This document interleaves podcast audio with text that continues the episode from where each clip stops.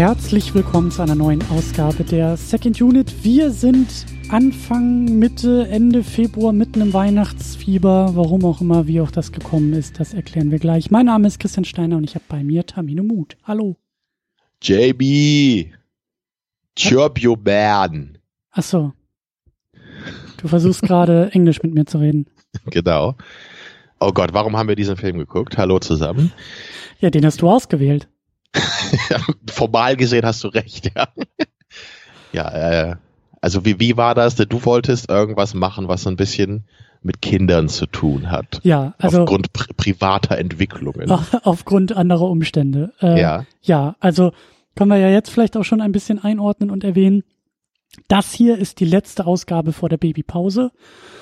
Und je nachdem, wann diese Episode jetzt final rauskommt und wann sich der eigene Nachwuchs entscheidet, in die Welt zu kommen, ist das Kind schon da oder nicht. Also es kann nicht mehr lange dauern. Es war vor kurzem, wir reisen durch die Zeit, aber also wir nehmen vorher auf, veröffentlichen um einiges später und irgendwie um einen möglichen Geburtstermin vom Nachwuchs. Sowas habe ich doch schon mal gehört in diesem Podcast, ne? Ja, es ist sehr kompliziert. Aber, und deshalb dachte ich, könnten wir ja, so bevor es halt in eine längere Pause geht, irgendwie ganz gut, haben wir letztes Mal ja auch, falls du dich noch dran erinnerst, als ich nach Berlin gezogen bin, haben wir ja auch eine größere Pause gemacht und die haben wir mit Ani eingeläutet. Das weiß ich tatsächlich nicht mehr. Da war es der Terminator.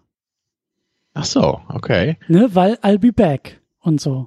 Ah. Und jetzt ist es der Terminator in der Kinderfassung, weil I'll be back with a child oder so ähnlich. Wie viele Gedanken du dir da wieder gemacht hast, wundervoll. Ja, und du hast sie perfektioniert, indem du gesagt hast, nee, wir reden nicht über den Kindergartenkorb, sondern wir reden über Versprochenes Versprochen. Ein Weihnachtsfilm, ja, Anfang Februar. Ja. Also, um das mal gleich zu sagen, ich finde diese ganzen Kinder-Ani-Filme alle nicht sonderlich toll. Ne? Also sind wir schon so, mitten im Thema. Ja, ich habe halt Kindergartenkorb auch mal irgendwann gesehen. Ich fand den aber echt ziemlich schmerzhaft. Und der ist auch noch länger als dieser Film hier. Stimmt. Deswegen dachte ich, komm, dann will ich lieber den nochmal gucken. Und dann sehen wir ja immerhin halt noch so ein paar irre Leute in Turbo-Man-Anzügen und rosafarbenen Säbelzahn-Tiger-Outfits. Also ich glaube, der Film gefällt mir marginal besser als Kindergartenkorb. Also aber meinst, das heißt wirklich nicht viel. Also du meinst, der hat filmisch mehr zu bieten? Absolut, ja. Schauwerte hat er. Ja, okay. Ja. Ich glaube auch, dass der für die Zielgruppe für die kindliche Zielgruppe besser geeignet ist. Aber da werden wir ja gleich noch ein bisschen drüber sprechen. Eigentlich wollte ich ja die eine Diskussion zu Kindergartenkorb irgendwie dich dazu überreden.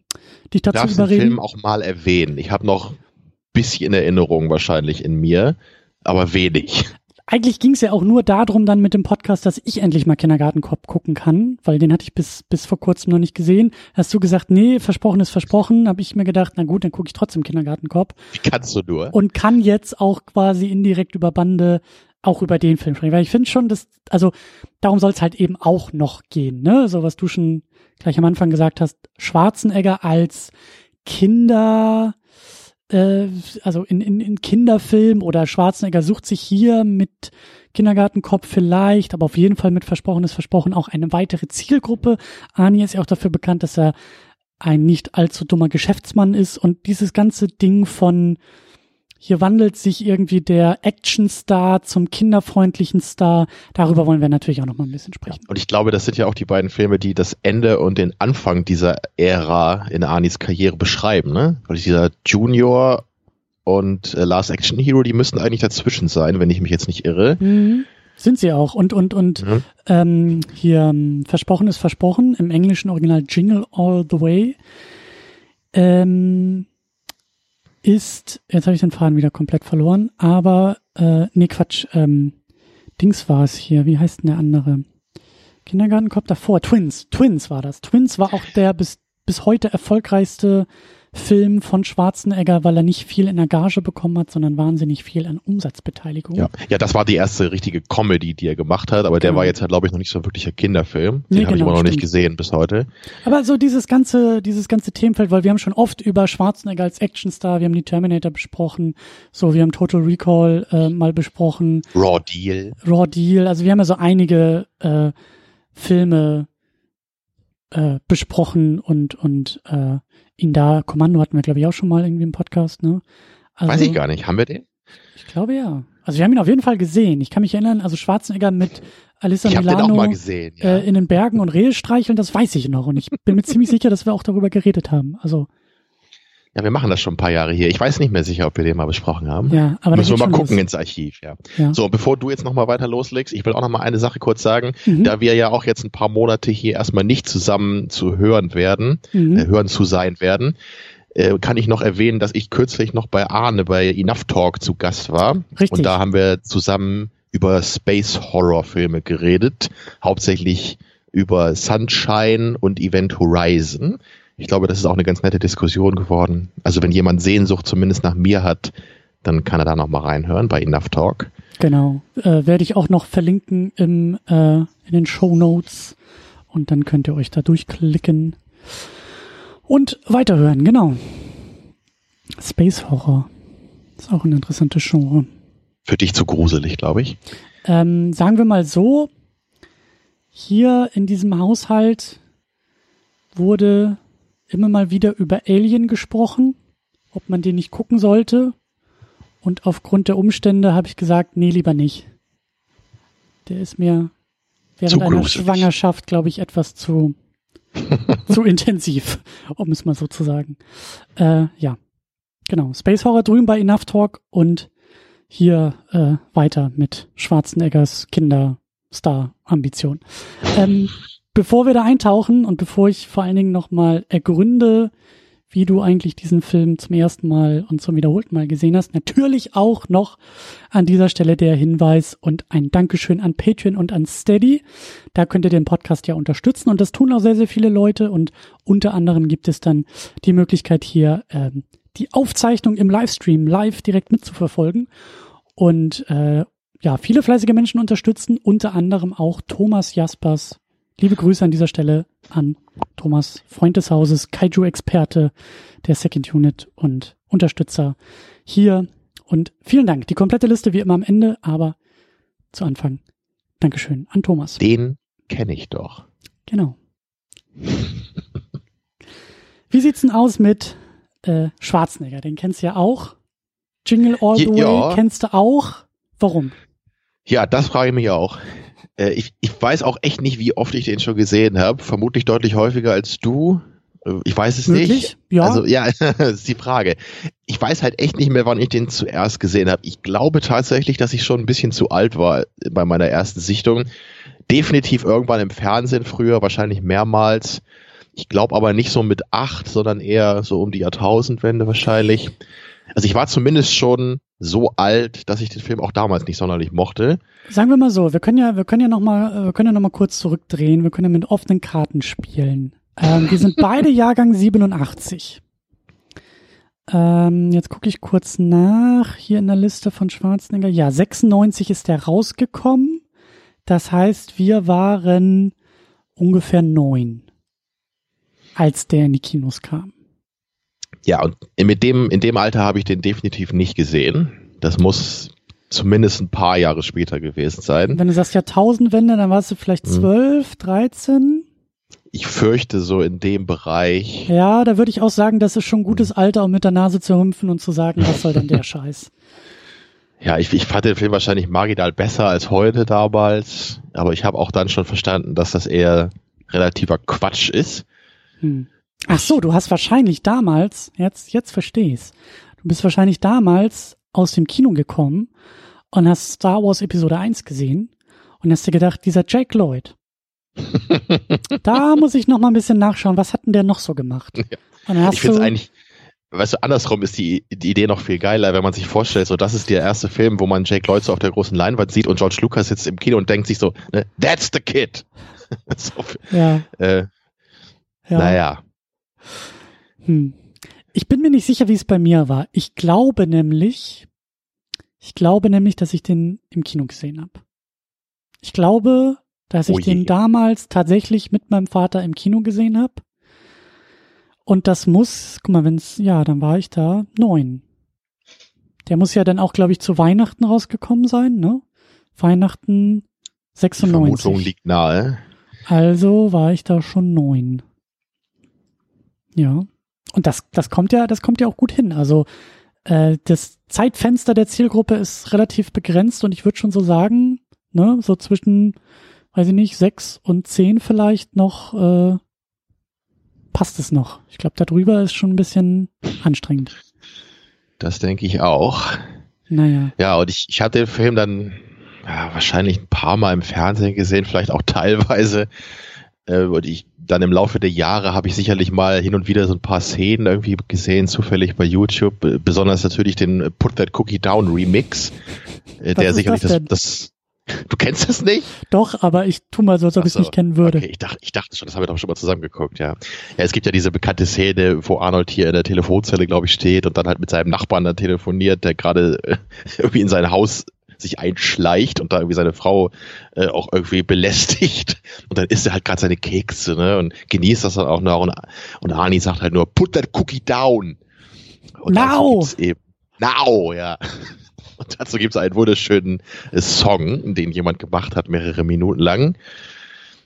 Der ist durchaus hörenswert. Auch noch besser als Get Your Ass to Mars. Allerdings nicht ganz so gut wie You Betrayed the Law aus Judge Dredd mit Stallone. Mhm, also auch als Songversion. Ja, das ist der beste Song in dieser Richtung, sage ich mal. Ich weiß, dass Put That Cookie Down Now ist auch in die Riege der Schwarzenegger-Zitate geschafft hat, die er zum Release, glaube ich, also so als Marketing-Gag hat er, glaube ich, beim vorletzten Terminator Genesis, da hat er, glaube ich, irgendwie so eine Reihe kurzer Videos, so Social-Media-Videos irgendwie gemacht, wo er dann nochmal so die größten seiner Zitate irgendwie nochmal so eingesprochen hat. Irgendwie. Die kenne ich teilweise auch. Und da war der, glaube ich, auch dabei. Also ist wahrscheinlich das Einzige, was aus diesem Film in der Richtung hängen geblieben ist. Sonst wüsste ich da jetzt keinen tollen One-Liner, der da rausgekommen ist. Da war noch irgendwas, irgendein Zitat, das ich mir aufgeschrieben habe, wo er irgendwie gesagt hat, I'm not a pervert, I was just looking for a Turbo Man doll oder irgendwie sowas. Du meinst, I'm not a pervert. Ja, oder so. Mein Schwarzenegger ist nicht so gut wie deiner, ja. Ja, stimmt eigentlich. Also auf der Ebene relativ arm an großartigen One-Linern. Hm. Ja, dafür reich an jeder Menge dümmlichem Humor. Ja, aber also ich habe den jetzt vor kurzem nochmal geguckt, als Vorbereitung natürlich auf die Sendung, und ich glaube, ich habe ihn nie wieder geguckt. Ich habe ihn 96 im Kino geguckt und dann einfach nie wieder. Deswegen, ich hatte den auch nahezu gar nicht in Erinnerung und war jetzt so als erwachsener Mensch sehr überrascht auch, was da in dem Film drin steckt und was da vielleicht auch nicht drin steckt. Aber bevor wir dazu kommen, wollte ich noch ganz kurz wissen, also wie oft du den dann danach noch geguckt hast. Du hast gesagt, so irgendwie immer mal wieder im Fernsehen, auch so in diesem klassischen Weihnachtsfenster, wenn so die Weihnachtszeit ist, Vorweihnachtszeit, und im Dezember werden ja eigentlich auch so alle möglichen Weihnachtsklassiker rauf und runter gespielt. Und ich habe nämlich auch gelesen, dass der Film wohl sehr populär auch so als Weihnachtsklassiker irgendwie, also als Weihnachtsfilmklassiker gilt. Ja, Klassiker, ja, das ist ein bisschen traurig. Du merkst gerade, wie ich mich um diesen blöden Begriff Kultfilm herumdruckse. Da haben wir doch auch mal drüber gesprochen, vor sehr langer Zeit. Ja, ja, es ist halt ein Weihnachtskultfilm, ein Weihnachtsklassiker. Naja. Ja, ich würde das hier, glaube ich, nicht mal als Kultfilm bezeichnen, so als Weihnachtsfilm, ja. Da gibt es dann tatsächlich so vereinzelte Stimmen, die man immer wieder hört, die den Film deswegen eben noch gucken, aufgrund von nostalgischen Weihnachtskindheitserinnerungen. Aber guck doch lieber Gremlins, ja, gar nicht so sehr, oder? Also wahrscheinlich habe ich den halt auch mal ein paar Mal so dann irgendwie am ersten Weihnachtstag gesehen, weil da irgendwie alles läuft, was irgendwie auch nur ansatzweise mit Weihnachten zu tun hat im Fernsehen. Mhm. Also ich habe den wirklich nicht oft ganz gesehen, denke ich. Ich habe ihn einmal mit dem Red Letter Media Audiokommentar geguckt, weil die halt so einen Audiotrack dazu gemacht haben. Und früher wahrscheinlich, ich schätze mal so ein-, zweimal ganz gesehen und wahrscheinlich hin und wieder mal noch eine halbe Stunde, bevor ich dann umgeschaltet habe. Also so in diesen Regionen bewegen wir uns da. Also ich kenne den Film jetzt nicht in- und auswendig, aber ich wusste schon noch ziemlich genau so diese einzelnen Beats der Story. Ja, siehst du, das hatte mich nämlich schon wieder überrascht. Da war ich so ein bisschen raus. Ich wusste halt nur irgendwas mit dieser Figur, aber das ist ja auch nicht mehr als die Prämisse. So. Tja. Ja, dann lass uns doch mal über den Film konkreter sprechen. Ich halte es für sehr albern, hier eine Spoilerwarnung auszusprechen. Aber pro forma, wir sind hier mit dem Internet unterwegs. Wenn du das Cover siehst, dann weißt du eigentlich schon, was in diesem Film passiert. Ja. Im Grunde genommen ja. Aber erinnere uns doch alle mal kurz an die Ereignisse von Versprochen ist Versprochen. Ja, Arnold Schwarzenegger ist ein typischer Everyman. Natürlich, ja, genau. Und er hat seine kleine Familie und seinen kleinen Jungen Jamie, gespielt von Jake Lloyd. Und der wünscht sich zu Weihnachten einen Turboman. So, aber wie Arnold eben so ist, als, glaube ich, Leiter einer Matratzenfirma. Marketing. Er ist in der Marketingabteilung, glaube ich, irgendwie. Oder Marketing, ja. Aber irgendwie in so einer Matratzenfirma auf jeden Fall arbeitet er in einem ganz langweiligen Job. I get it.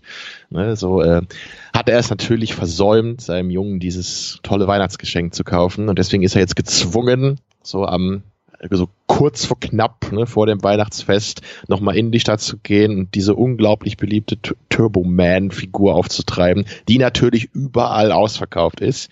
Und dann bieten sich natürlich dann einige merkwürdige oder zwielichtige Optionen, dann doch noch irgendwie an diese Figur zu kommen. Mhm. Letztendlich scheitert das aber alles und der Film mündet dann in einer großen, Weihnachtsparade. Also die Jungs von Red Letter Media, die ja in Amerika wohnen, haben auch von sowas noch nie gehört, dass es irgendwelche Weihnachtsparaden gibt. Also keine Ahnung, ob das alles einfach nur so ausgedacht wurde für den Film. Zumindest ist da eben so eine Turboman-Parade und da gibt es dann eben auch ein funktionierendes Jetpack für diesen Turboman-Anzug. Und dann irgendwie landet Arnold schließlich in diesem Anzug und kann dann seinem jungen Jamie nicht nur eine Figur von Turboman präsentieren, sondern quasi den wirklichen Turboman, nämlich ihn selber. Er ist der Turboman. Natürlich. Ja. Ist das nicht wundervoll? Ja, das ist zumindest... Also im Grunde kann man sagen, zusammenfassend, es geht in dem Film darum, dass ein Vater versucht, die Liebe seines Sohnes zu kaufen, indem er ihm ein Geschenk besorgt. Also wenn man das ganz zynisch ausdrücken möchte. Und das will der Film, glaube ich, auch an manchen Stellen. Da will ich auch noch ein bisschen mit dir drüber sprechen. Ja, also stimmt schon. Ich wollte gerade sagen, es geht in dem Film ums Einkaufen. Ich weiß nicht, wie es dir so geht. Ich bin aber normalerweise nicht so der große, also ich gehe nicht gerne einkaufen, deswegen. Ich gehe super gern shoppen, doch, das ist voll mein Ding. Ja, nicht nur shoppen, sondern auch so Wocheneinkäufe, so Lebensmittel oder so. Also ich fühle mich schon im Alltag viel zu oft wie Schwarzenegger in diesem Film, nämlich umgeben von merkwürdigen, nervenden Menschen, die mir alle auf die Nerven gehen, während ich hier nur versuche, Kilo Kartoffeln zu kaufen oder eben in dem Fall eine Actionfigur. Also. Ja, diese Gefühle kenne ich natürlich auch. So gerade wenn man jetzt so in großen Einkaufszentren ist, da fühle ich mich auch nie wohl. Ja. So im Supermarkt um die Ecke ertrage ich das noch, mal mein Essen zu kaufen. Das finde ich jetzt nicht so schlimm. Aber wenn man dann wirklich mal neue Klamotten kaufen muss und dann mal losgeht, dann denke ich auch immer, so in diese Kapitalismus-Tempel, da fühle ich mich einfach nicht wohl. Ja, und vielleicht muss man das auch irgendwie noch ein bisschen der etwas jüngeren Zielgruppe erklären. Also ich glaube auch, dass dieser Film ab einem gewissen Alter, also zum Beispiel für mein Kind, das da so in den Startlöchern steht, wird dieser Film, glaube ich, in ein paar Jahren einfach überhaupt nicht funktionieren. Weil, Papa, warum hat der denn nicht einfach bei Amazon bestellt? Ja. Ja. Das stimmt, der Film würde heute überhaupt nicht mehr funktionieren. Habe ich mir halt auch gedacht, wo ist denn das Problem? Also es ist irgendwie auch so ein leichtes Ding der Zeit und ich habe auch gelesen, dass kommen wir ja eigentlich auch jetzt so drauf zu sprechen, also Regie geführt hat Brian Levant, der auch so Klassiker gemacht hat wie den Flintstones-Film. Stimmt, ja, das habe ich auch nochmal nachgeguckt. Scooby-Doo, glaube ich, irgendwie, wie sagt man, Regie geführt. Hier dieser Beethoven-Film, kennst du das noch? Hund namens Beethoven. Ach du Scheiße, ja, das habe ich, glaube ich, auch nie gesehen. Ich habe das als Kind gesehen, das war auch so ein Kinderfilm. Ich kenne es noch aus der Vorschau. Ist das so ein sprechender Hund oder einfach nur ein Hund? Weiß ich gar nicht mehr, ob der sprechen konnte. Es ist auf jeden Fall ein Hund, also so einer dieser Familienfilme, wo irgendwie Tiere im Mittelpunkt stehen. Also, sowas fand ich halt als Kind immer schon doof. Ich wollte halt Terminator gucken und Conan. Ich wollte nicht irgendwelche Hunde sehen. Ja, da hast du ja jetzt hier eigentlich so das perfekte Paket. Du hast ja, Schwarzenegger absolut. Und sprechende Schwarzenegger. Was ich sagen wollte ist, also Regie von ihm, geschrieben hat den Randy Cornfield. Sagt mir auch nicht großartig was, aber ich habe gelesen, dass halt Chris Columbus in der Produktion involviert war. Ich glaube, er ist auch irgendwie als Produzent ausgeführt und der hat wohl irgendwie auch zwischendurch das Drehbuch nochmal bekommen und überarbeitet und Chris Columbus ist ja eigentlich so Kinderfilm, wie sagt man? Ja.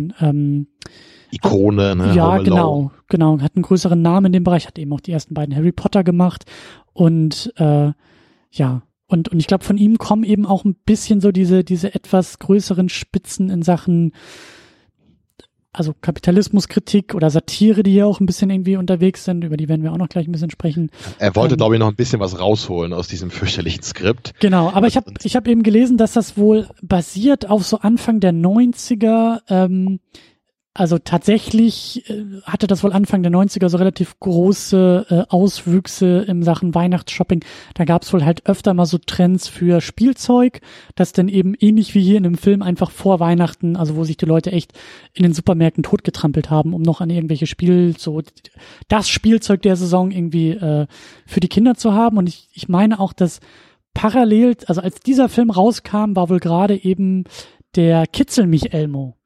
So das nächste Spielzeug, was genauso wie im Film einfach unfassbar begehrt war und nirgendwo mehr zu kaufen war.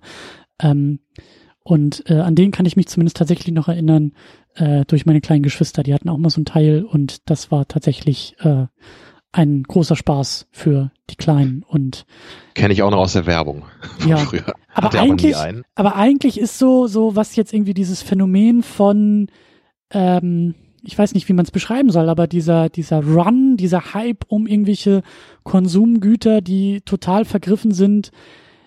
Also einerseits hat das halt so durch Online-Shopping irgendwie ein bisschen auch abgenommen. Also ich glaube, alle sind ein bisschen entspannter geworden und dann bestellst halt irgendwie und kriegst es in 3 Monaten geliefert. Okay. Und ich glaube auch, dass so diese großen Trends irgendwie auch so ein bisschen vorbei sind. Also ich kann mich da eher noch an so Konsolen erinnern, so vor... Ich weiß nicht, so 10, 12 Jahren war es die Wii, die ziemlich schnell ausverkauft war. Zwischendurch mal so ein bisschen die Switch, glaube ich. Aber so dieses Phänomen, so wie es im Film irgendwie gezeigt wird, habe ich so das Gefühl, das haben wir irgendwie ein bisschen hinter uns gelassen. Das Einzige, was es da noch gibt in Amerika, sind die Black Friday-Geschichten. Wenn da diese riesigen Schnäppchen-Geschichten da loslegen, dann gibt es schon noch solche Szenen, wenn wirklich so Leute zu Hunderten dann genau am Öffnungstermin, ne, so in die Shops rennen. Genau, da geht's dann aber, glaube ich, auch ein bisschen mehr so um irgendwie günstige Fernseher und Blu-ray-Player und was weiß ich, Alexa, Sprachsysteme und ist auch nicht ein iPads. Produkt dann, ne? Ist nur diese Bilder, die man hier im Film eben auch sieht, die kann man da vielleicht noch erkennen, aber ansonsten hast du sicherlich recht. Durch Online-Shopping hat das halt radikal abgenommen. Genau, und ich glaube auch so, diese Black Friday-Geschichten, ich glaube, die sind da auch ein bisschen also ich glaube, auch das hat sich mittlerweile so ein bisschen gewandelt. So, du hast halt echt schon auch sehr große, also selbst am Black Friday ist ja Online-Shopping auch, also Online-Shops sind da ja auch drauf aufgesprungen und es ist irgendwie so, weiß ich nicht, irgendwie, also das fand ich halt so interessant, als ich den gesehen habe, weil das halt so, also diesen Film irgendwie auch relativ stark so in der Zeit verankert und das ist, also ich finde es halt, also ich muss da schon manchmal auch schmunzeln, wenn ich heute so Filme guckt, die halt irgendwie so eine Generation alt sind, die irgendwie so 20, 30 Jahre alt sind und du merkst einfach schon beim Zuschauen, dass die Prämisse irgendwie nicht mehr so gut funktioniert, dass du einfach da sitzt und dir denkst, ja krass, also was irgendwie damals, als es rauskam, so ein Kommentar auf die Zeit und ein Blick in die Gegenwart war, ist jetzt irgendwie so, ja, so ein Blick nach hinten irgendwie, so ein veraltetes Ding irgendwie, so. Also die Prämisse könntest du heute, glaube ich, so nicht mehr schreiben, wie eben irgendwie 96 oder Anfang der 90er. So. Das zieht einfach. Ja, das ist wahr. Aber jeder zweite Film ist ja im Grunde veraltet durch die Erfindung des Smartphones, ne? Ja, ja, stimmt eigentlich auch wieder. Aber anderes Thema. Also jedenfalls noch wegen Chris Columbus, ich glaube, das war eben auch der Gedanke hier, dass man versucht hat, so einen zweiten Home Alone irgendwie zu produzieren, ne? Mit dem heißesten Darsteller der Zeit, Arnold Schwarzenegger. Stimmt, der war ja auch dass man halt, ne? Ja, dass man eben da versucht, so diesen Nerv wieder zu treffen. Und das ist halt so kolossal in die Hose gegangen damit. Tja, vielleicht fehlt auch einfach Donald Trump in dem Film. Das wird sein. Der war ja im zweiten Home Alone. Den hätte man vielleicht in den rosa Säbelzahntiger-Anzug stecken können. Wohl wahr. Oder in den Jetpack und ab zum Mond schießen. Hast du mal eigentlich, wo ich jetzt drüber stolper, es gibt ja, glaube ich, irgendwie eine Fortsetzung, ne? Also ich habe das Cover gesehen. Ich habe einmal ganz kurz den Gedanken gehabt, gucke ich mir das vielleicht noch an? Und dann hatte ich einen anderen Gedanken, nein. Mir ist meine Zeit zu schade dafür, ja. Das, ich glaube, also der sah aus, als wäre der deutlich billiger und wahrscheinlich noch 10-mal schlechter. Ich glaube, vielleicht wäre es dadurch wieder gut. Ich weiß nicht, das ist ja auch so wahrscheinlich Jahre später erst, ne? Ich glaube, irgendwie 2013, 14 oder so. Ja, ja. Und hier so Direct-to-DVD-mäßig, also so direkt fürs Heimkino produziert und naja. Wir haben aber noch ein paar Leute, die wir noch erwähnen sollten. Wir haben Arnold Schwarzenegger natürlich als Howard Langston, wie du so gesagt hast, als Matratzenkönig. Ich fand diese erste Szene ja durchaus, also das ging für mich ein bisschen in die Richtung, nicht ganz so krass überspitzt, Schwarzenegger streichelt Rehe in den Bergen, Schwarzenegger sitzt am Schreibtisch und telefoniert irgendwie seine Kunden ab. Bisschen belustigend fand ich das ja schon, diese Vorstellung, also naja. Wir haben Sinbad als Myron Larrabee, sein Widersacher, der genauso überfordert ist wie Schwarzenegger auf der Suche nach so einer Figur. Ja, aber dieser Sinbad ist nicht der Sinbad, den wir hier mal besprochen haben vor langer Zeit, der von Lou Ferrigno gespielt wird, sondern dieser Sinbad ist nur ein Comedian, glaube ich, dessen wirklichen Namen ich jetzt auch vergessen habe, ja. Der ja wahrscheinlich so für ein paar Jahre in den 90ern ein bisschen angesagt war und deswegen diese Rolle bekommen hat. Er hat nämlich sonst auch nicht viel gemacht. Ja, und hat sich aber tatsächlich nach dem gleichen Sinbad irgendwie benannt, so, das ist sein Künstlername. Und mir ist es im Film auch aufgefallen, das war einer der Gründe, warum er auch gecastet wurde, weil er in der Statur Schwarzenegger recht ähnlich ist. Und wenn die beiden nebeneinander stehen, dann kommt das auch ganz gut hin. Ich glaube nämlich, dass ursprünglich irgendwie Joe Pesci für diese Rolle vorgesehen war und dann hättest du halt sofort irgendwie, also wenn du Schwarzenegger als einen ganz normalen Familienvater casten willst, dann musst du auch ein bisschen drumherum arbeiten und Sinbad ist irgendwie genauso groß wie Schwarzenegger. Joe Pesci halt nicht. Und das passt schon irgendwie auch. Also die beiden auch nebeneinander zu sehen, das hat Schwarzenegger ein bisschen normalisiert, finde ich. Weil er ein bisschen was so aus der Statur dadurch rausnimmt. Seine Figur ist einfach nur so merkwürdig, das können wir auch gleich nochmal besprechen. Alle, würde ich sagen. Alle. Das sowieso, ja, aber seine ist halt so in der inhaltlichen Funktion nochmal besonders befremdlich. Ja. Dann haben wir noch Phil Hartman als Ted Melton. Ich glaube, das war der Nachbar, ne? Der creepige Nachbar, ja. Der ist, glaube ich, ein etwas renommierterer Schauspieler, der auch viele bekannte Comedy-Rollen gespielt hat. Und im Audiokommentar haben sie auch gesagt, dass sie den eigentlich sehr, sehr gerne mögen als Schauspieler, ihn aber hier völlig verschwendet empfinden in diesem Film und in dieser Rolle. Ja, die Rolle ist auch absolut furchtbar. Also da müssen wir auch noch drüber sprechen, was das eigentlich ist. Und er hat leider auch ein recht tragisches Schicksal erlitten im wirklichen Leben, weil ich glaube, wenige Jahre später ist er nämlich schon verstorben in seinen 40ern, weil er nämlich von seiner Frau im Schlaf erschossen wurde, die danach Suizid begangen hat. Ach du Scheiße. Die genauen Umstände sind davon auch nie so wirklich geklärt.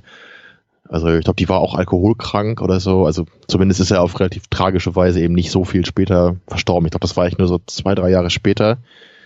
Krass. Naja. Ja, aber über die Rolle müssen wir gleich auch noch sprechen. Genau, dann haben wir noch... das ist auch merkwürdig. Ja, Rita Wilson haben wir doch, die wirkliche Ehefrau von Tom Hanks. Die sonst, ich habe nochmal geguckt, ich habe, glaube ich, nichts anderes gesehen, wo sie mitgespielt hat. Ah.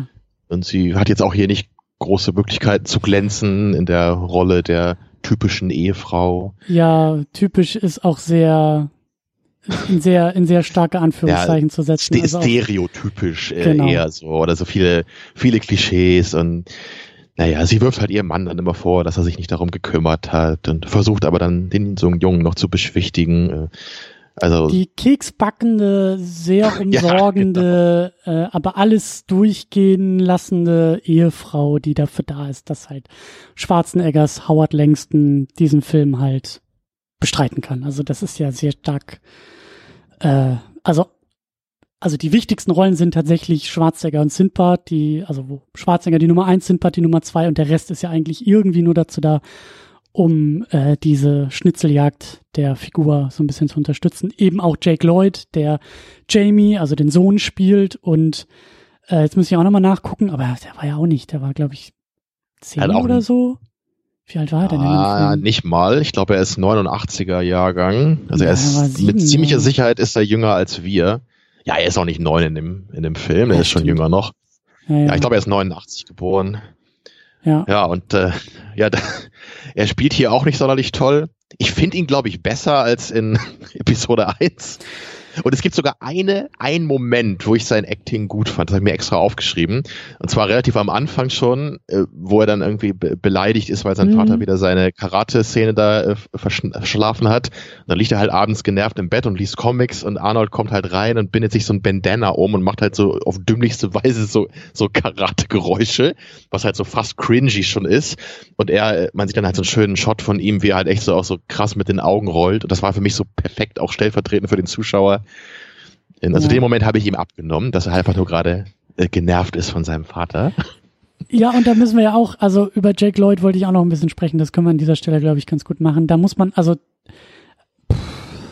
erstmal Luft holen. Das ist sehr traurig. Bitter, ja. Also ich weiß, hat er nicht sogar Schizophrenie inzwischen oder sowas in der Art? Ja. Zumindest hat er wirklich mentale Probleme. Ja, also das Ding ist, also weil du jetzt sagst, er hat nicht gut gespielt, also es ist halt, es ist ein 6-, 7-jähriges Kind hier in dem Film. Eben, er ist halt ein kleiner Junge, so. Wir haben alle Quatsch gemacht, als wir kleine Jungs waren, nur hat uns halt nicht die halbe Welt zugeguckt, so. Ja, dabei. Und vor allen Dingen haben wir das irgendwie nicht in einem Star Wars Film später nochmal gemacht und das ist so, das hier in dem Film bei Versprochen ist Versprochen, ist alles okay, alles in Ordnung, so. Es geht auch nicht großartig um ihn, wie du sagst. Ich fand, das hat alles funktioniert mit ihm, so. Das war alles okay und natürlich ist das irgendwie auch was anderes, also da geht's um was ganz anderes in Sachen Schauspiel und gerade in dieser Familienkomödie neben Schwarzenegger, ich finde, die beiden hatten auch ganz gute Chemie, das hat irgendwie auch gut funktioniert mit den beiden, so alles war okay und alles wunderbar und genauso eigentlich auch bei Star Wars, nur war da halt das Problem, so, du hast George Lucas, du hast schlecht geschriebene Rollen, du hast keine vernünftigen Dialoge, du hast einen Kackfilm, in den er reingesetzt wird und alle haben sich irgendwie dann an ihm abgearbeitet, der da halt irgendwie mit, weiß ich nicht, 8, 9 oder 10 Jahren mehr oder weniger so diesen ganzen Hass abbekommen hat. Also ich habe dann auch später mal, ich weiß gar nicht, ob das auch irgendwie über so Star Wars Dokus oder so, also ich habe da so ein paar Clips gesehen, wo er irgendwie als Jugendlicher auch mal interviewt wurde. Also er ist ja danach wirklich komplett von der Bildfläche verschwunden. Hat nichts, große Mobbing-Probleme gehabt in der Schule. Genau, hat auch gesagt, so sein Leben war die absolute Hölle, weil in der Schule natürlich alle auf ihn eingehackt, also nicht natürlich, aber es haben halt alle auf ihn eingehackt und er musste da irgendwie, eben auch von Gleichaltrigen eine ganze Menge aushalten. So, und er sagt, Schule war die absolute Oberhölle. Und das Leben wurde ihm da so richtig zerstört und danach, ja, halt auch ein Haufen Probleme und so die letzten Sachen, die man irgendwie so in der Wikipedia über ihn nachlesen kann, ist, dass er irgendwelche Verfolgungsjagden mit der Polizei sich geliefert hat und seine Mutter irgendwie gesagt hat, ihm ist halt Schizophrenie diagnostiziert und er hat irgendwie Probleme mit seinen Medikamenten gehabt und saß in irgendwelchen Untersuchungshaften und das ist halt dann irgendwie aus diesem Menschen geworden und ich finde, das ist unfassbar krass, wahnsinnig traurig und in meinen Augen auch irgendwie, wir sind jetzt so 20 Jahre später und sehen halt immer noch, wie irgendwie in Sachen Star Wars die Leute sich die Köpfe einkloppen und irgendwelche erwachsenen Schauspielerinnen aus Social-Media-Plattformen irgendwie vergraulen. So, für die ist es vielleicht alles auch sehr unangenehm, aber so, 20 Jahre später ist man irgendwie immer noch nicht schlauer geworden, als bei Star Wars irgendwie Leute so anzukacken, dass es halt irgendwie wahnsinnig persönlich wird. Und vor 20 Jahren war es halt irgendwie ein 10-Jähriger, dem das Leben zur Hölle gemacht wurde. Heute sind es halt irgendwie Erwachsene und ich denke mir so, in was von der Welt leben wir eigentlich, nur weil da irgendwelche Filme mit irgendwelchen Space-Zauberern uns nicht gefallen, Leute hier irgendwie so anzukacken, die danach halt echt, also in seinem Fall, also komplette Leben zerstört haben. So, das ist schon irgendwie, ich finde das halt wahnsinnig traurig. Und dann gucke ich halt diesen Film und merke so, ja, also sehe halt dieses noch sehr unberührte und sehr naive Kind in diesem Film rumspielen tatsächlich. Und ja, finde das halt einfach wahnsinnig traurig. Ja, absolut. Das ist ja nur ein Problem, was ja die ganzen frühen Kinderdarsteller haben können. Ne? Wir haben ja auch noch von sexuellem Missbrauch und Belästigung gehört in den letzten Jahren. Und ja, es gab ja auch schon immer wirklich relativ hohe Anzahl von diesen Kinderstars, die auch drogenabhängig wurden. Ne? Wie Macaulay Culkin ja auch. Also der sah vor ein paar Jahren echt schlimm aus. Ja. Ich weiß nicht, ob du da mal Bilder gesehen hast, aber da war der halt echt, also sah aus, als wäre er fast tot. Und der hat sich inzwischen immerhin ganz gut erholt. Da der öfter nämlich auch mal bei Red Letter Media zu Gast ist, bin ich auch mal auf seinen Podcast gestoßen, so den er auch manchmal da mit ganz verschiedenen Leuten macht. Und da habe ich nämlich neulich, das passt gerade ganz gut, auch eine Episode zugehört, wo Wil Wheaton zu Gast war. Den kennst du ja wahrscheinlich auch, oder? Der von Star Trek, ne? Genau. Mhm. Und da haben die beiden sich ganz interessant, auch relativ ausführlich und sogar recht intim über ihre Kindheit, nämlich im Showbusiness, unterhalten. Und bei Macaulay Culkin weiß man ja, dass sein Vater da gerade eben so diese Figur war, die ihn halt immer so dazu gedrängt hat, das zu machen. Und bei Wil Wheaton waren es, glaube ich, beide Eltern. Und die haben halt beide so da ein bisschen ihre Erfahrungen ausgetauscht, wie sie das halt empfunden hatten damals und was er natürlich auch mit ihnen gemacht hat. Ne? Ist ja klar. Und bei Wil Wheaton war das halt ähnlich, dass er ja bis heute immer noch so von Star Trek-Fans halt immer noch gemobbt wird, so dadurch. Echt? Er hat das halt so ein... Ich meine, heute ist es halt ein bisschen besser geworden inzwischen, weil er ja selber auch so auf Conventions geht und bei vielen hat sich das deswegen auch so... Also es ist, glaube ich, gekippt dann bei vielen, dass sie halt die Figur jetzt auch von ihm trennen können. Mhm. Aber also früher, bevor das so richtig losging, da war das halt schon sehr hart. Ne? Da, jeder TNG-Fan hat halt die Figur Wesley gehasst. Und die Figur ist einfach auch nicht gut. Aber da kann er halt nichts für. Also das ist halt viel mehr das Writing und nicht so nur seine Performance. Naja, aber das kann ich jedenfalls auch nur empfehlen, sich dir da mal sonst noch mal reinzuhören, weil das echt spannend war, wie die beiden einfach mal so recht offen darüber gesprochen haben und was das halt auch mit ihnen gemacht hat. Und Wil Wheaton hat dann auch erzählt, dass er auch später versucht hat, das mal wieder irgendwie so zu glätten, das Verhältnis zu seinen Eltern. Und sie haben das halt teilweise gar nicht so akzeptiert. Oder sie konnten teilweise gar nicht mal verstehen, was er eigentlich meinte. Weil er hat nämlich erzählt, dass seine Mutter, glaube ich, so eine etwas gescheitertere Schauspielerin war oder jemand, der das halt selber nie geschafft hat. So das typische Ding. Deswegen wollte sie dann unbedingt so das für ihren Sohn ermöglichen, in Anführungsstrichen ermöglichen. Ne? Und hat ihn halt immer gedrängt, das zu machen. Versteht wahrscheinlich bis heute nicht so wirklich, was ist denn das Problem? Ne? Du hast doch im Grunde all das, was man sich wünschen kann. Und so, und er meint halt nur, ich wäre halt irgendwie gerne Kind gewesen. Ne, und ich wollte halt nicht als einziger kleiner Junge dann bei dieser Fernsehshow mitmachen, weil bei Star Trek, er war ja da völlig alleine als, ich weiß auch nicht, wie alt er da war, auch 10, 11 oder vielleicht einen Tick älter. Da sind ja keine Kinder dabei. Ne? Das sind ja nur Erwachsene, das ist so ein professionelles Setting. Ne? Dann bist du da in einer Maske und wirst von einem zum anderen Termin geschickt. Ne? Du kannst überhaupt nicht Kind sein. Du hast im Grunde einen richtigen Job schon in deinen frühen Teenagerjahren vielleicht. Das ist halt sowas muss man sich ganz, ganz genau überlegen als Elternteil, ob man das halt seinem Kind wirklich so zusetzen möchte. Das wäre eigentlich auch nochmal eine gute Diskussion irgendwie so für später mal, also auch so Kinderstars. Ne? So. Da gibt es ja jede Menge Beispiele, auch mit dem River Phoenix damals, ne? Die waren ja sogar zusammen in dem Stand By Me, ne? Wil Wheaton und er. Also er kannte den ja sogar auch, der ja auch, ich weiß gar nicht, wie alt er war, auch in seinen Teenagerjahren, wo er dann auch, glaube ich, gestorben ist, ne, an einer Überdosis oder so. Also der Bruder von Joaquin Phoenix. Ja, oder eben auch so Leute, also die ich zum Beispiel auch nicht so direkt als Kinderstars irgendwie einstufen würde, weil ich sie halt eher als Erwachsene dann irgendwie später gesehen habe. Aber DiCaprio hat ja auch ziemlich früh angefangen. Ich glaube, Christian Bale hat doch auch irgendwie so mit 10, ja, 12 bei Spielberg. In dem irgendwie. Spielberg-Film, genau, in dem Königreich der Sonne. Nee, wie heißt der Film? Ja, irgendwie so. Ja, dieser Kriegsfilm. Ich komme halt nicht auf den Titel. Genau, Wobei er halt auch echt gut ist in dem Film. Ne? Das tut wahrscheinlich dem schon mal gut, dass du dann halt nicht gemobbt wirst.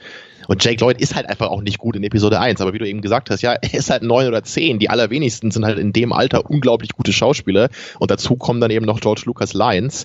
Über Hayden Christensen auch. So, da kannst du halt nichts. Da kannst du auch Al Pacino reinstellen. Der wird da auch nicht eine Oscar-Performance hinlegen damit. Ich wollte gerade sagen, und auch die Erwachsenen drumherum. Also alle sagen immer, Ewan McGregor ist irgendwie noch so der Beste in den Filmen. So, ja, aber auch, also Natalie Portman ist halt auch nicht gut.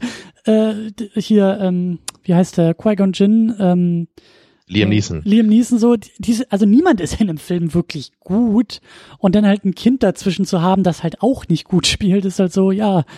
Außerdem Natalie Portman zum Beispiel in Heat, da ist sie auch erst 13 oder 14 gewesen, und da ist sie halt richtig gut drin. Mhm. So, ja. Woran könnte das liegen? Ne? Ja, eben. Und das ist so, ja, aber... Ja, also sehr, sehr tragisch eigentlich alles. Vielleicht machen wir das echt nochmal in einer gesonderten Episode. Ja. Da gibt es, wie gesagt, so viele Beispiele, das müssen wir noch ein bisschen mehr ordnen. Ja, du hast vielleicht noch beim Cast vergessen hier, Jim Belushi ist der, einer der Belushis, der spielt auch noch mit im Weihnachtsmann-Kostüm. Stimmt. Ist es Jim Belushi, James Belushi? Gibt es da einen Unterschied? Ja, es gibt 2 davon.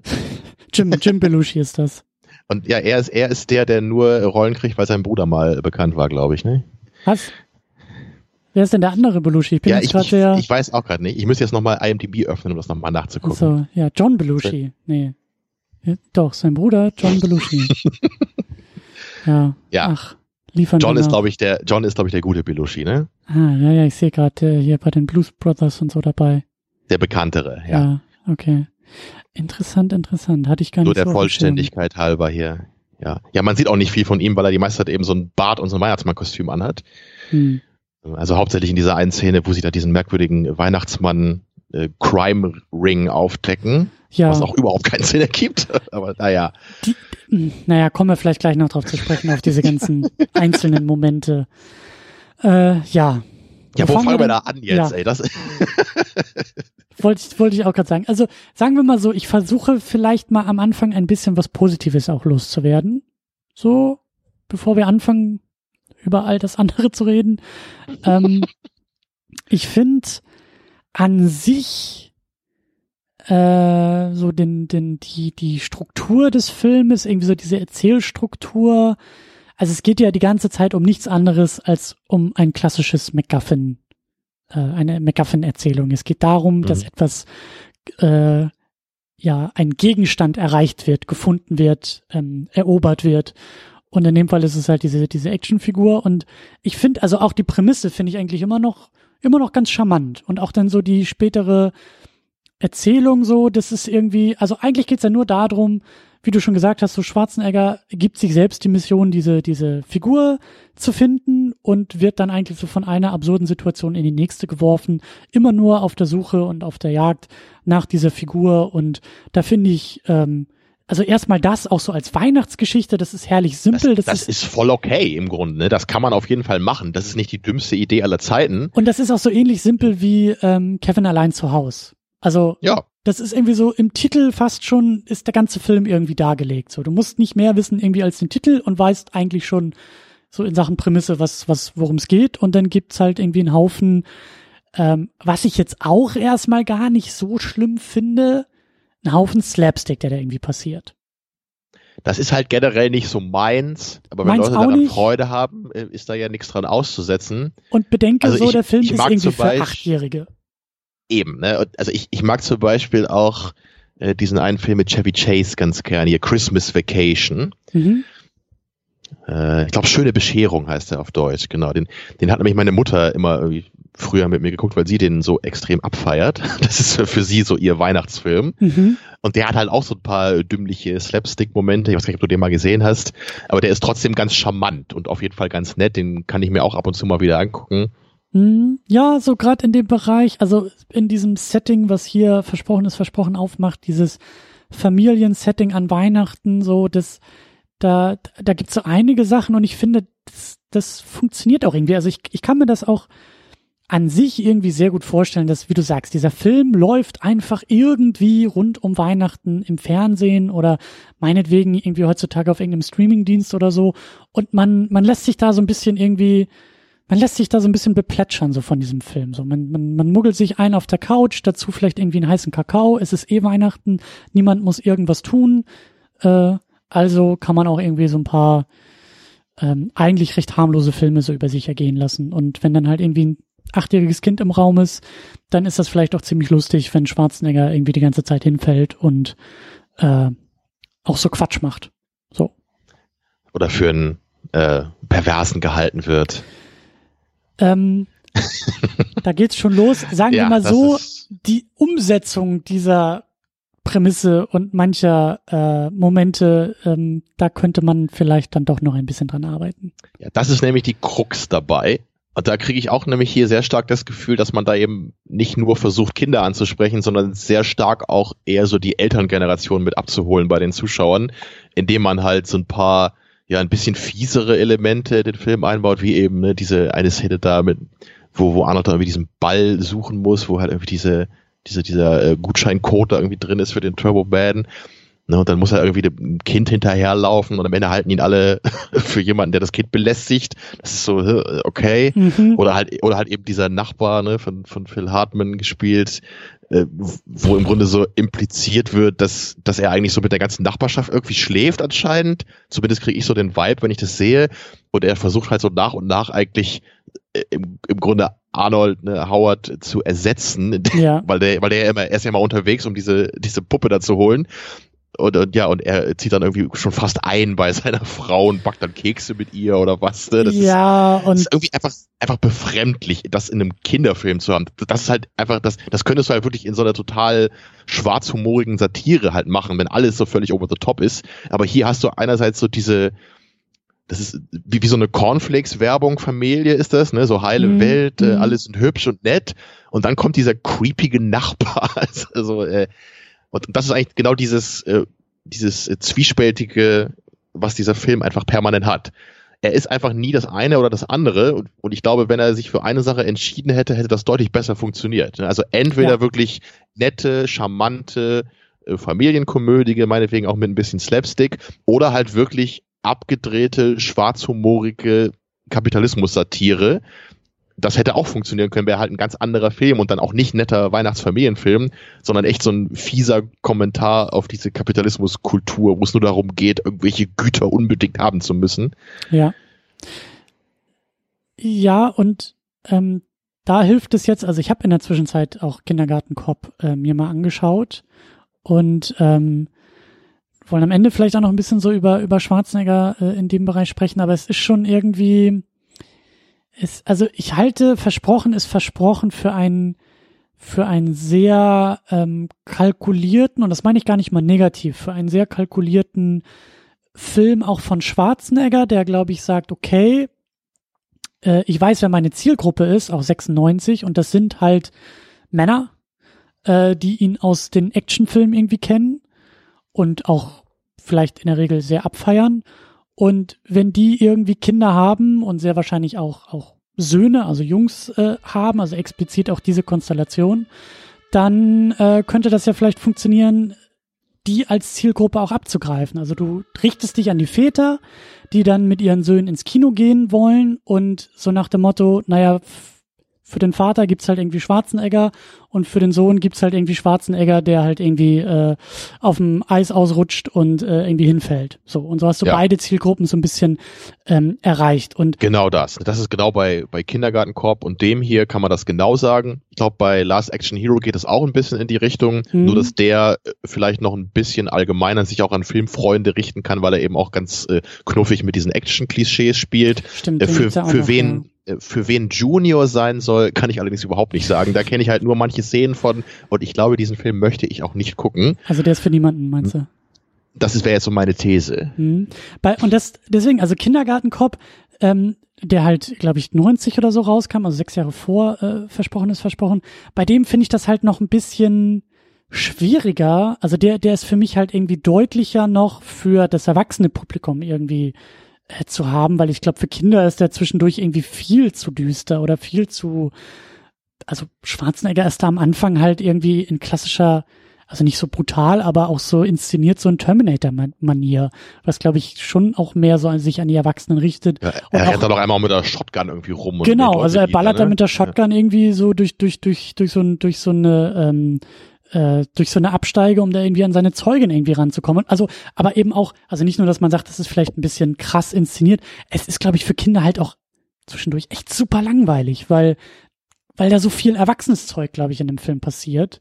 Und also, ich frage mich bei Kindergarten Cop halt mehr, wie der für Kinder irgendwie wirkt, oder, also ich bezweifle, dass der für Kinder irgendwie gut funktionieren kann, weil entweder sind die Kinder zu jung, um den Erwachsenenkram irgendwie in einem Film zu tolerieren, und der ist schon, also mich hatte das jetzt bei der Erstsichtung überrascht, wie viel erwachsenes Zeug da drin ist. Ich dachte immer so aufgrund der Trailer, das ist so, ja, die ersten 10 Minuten, 15 Minuten vielleicht Arnie als Ermittler, und dann hast du irgendwie 100 Minuten lang nur Kindergarten, Quatschkram, Slapstick-Kram. Bring the toy back to the carpet. Genau, solche Sachen. So, und irgendwie auch ein bisschen mehr so Slapstick-Humor, wie jetzt bei Versprochen ist Versprochen, aber das ist gar nicht so stark da, und das, also ich habe das Gefühl, Kindergarten Cop richtet sich, sagen wir mal so 80% an Erwachsene, 20% an Kinder, und das ist der Punkt. Für die Kinder, also wenn wir jetzt mal ein bisschen an größere Kinder denken, die vielleicht auch, sagen wir mal, ein bisschen zu früh so Sachen gucken wollen wie Terminator, der ja, glaube ich, irgendwie ab 16 ist, und naja, wenn man vielleicht so mit 12, 13 oder mit 10 meint, sowas gucken können zu wollen, so, also, wenn du Filme gucken willst in dem Alter, die noch gar nicht für dich gedacht sind, dann guckst du nicht Kindergarten Cop, weil dann ist das viel zu uncool, dass da Kindergartenkinder rumrennen, sondern dann guckst du Total Recall, dann guckst du Terminator, dann guckst du Kommando, dann guckst du wirklich diese krasseren Schwarzenegger-Filme. Also auch da ist irgendwie Kindergarten Cop zu belanglos, glaube ich. Und das ist der Punkt, also irgendwie richtet er sich in meinen Augen stärker an Erwachsene und holt Kinder gar nicht so bei ab. Versprochen ist aber in meinen Augen viel stärker auf der Kinderseite, aufgrund dieses Humors, aufgrund der Slapstick-Sachen.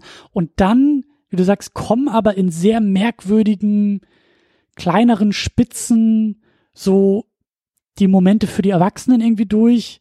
Und das geht irgendwie auch nicht gut zusammen. Also ja, also das, was du jetzt so nochmal beschreibst, das bringt mir Kindergarten Cop ganz gut wieder in die Erinnerung zurück.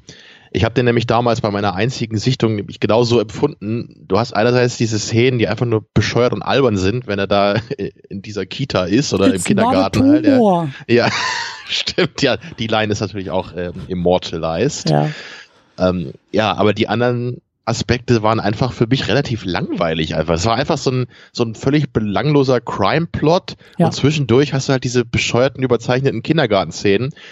Und deswegen finde ich halt, Versprochen ist Versprochen, in ganz dicken Anführungsstrichen, etwas besser, weil der Film einfach nur völlig bescheuert und all over the place ist. Allerdings ist der nie langweilig, weil es passiert ja immer irgendein Schwachsinn hier. Ja.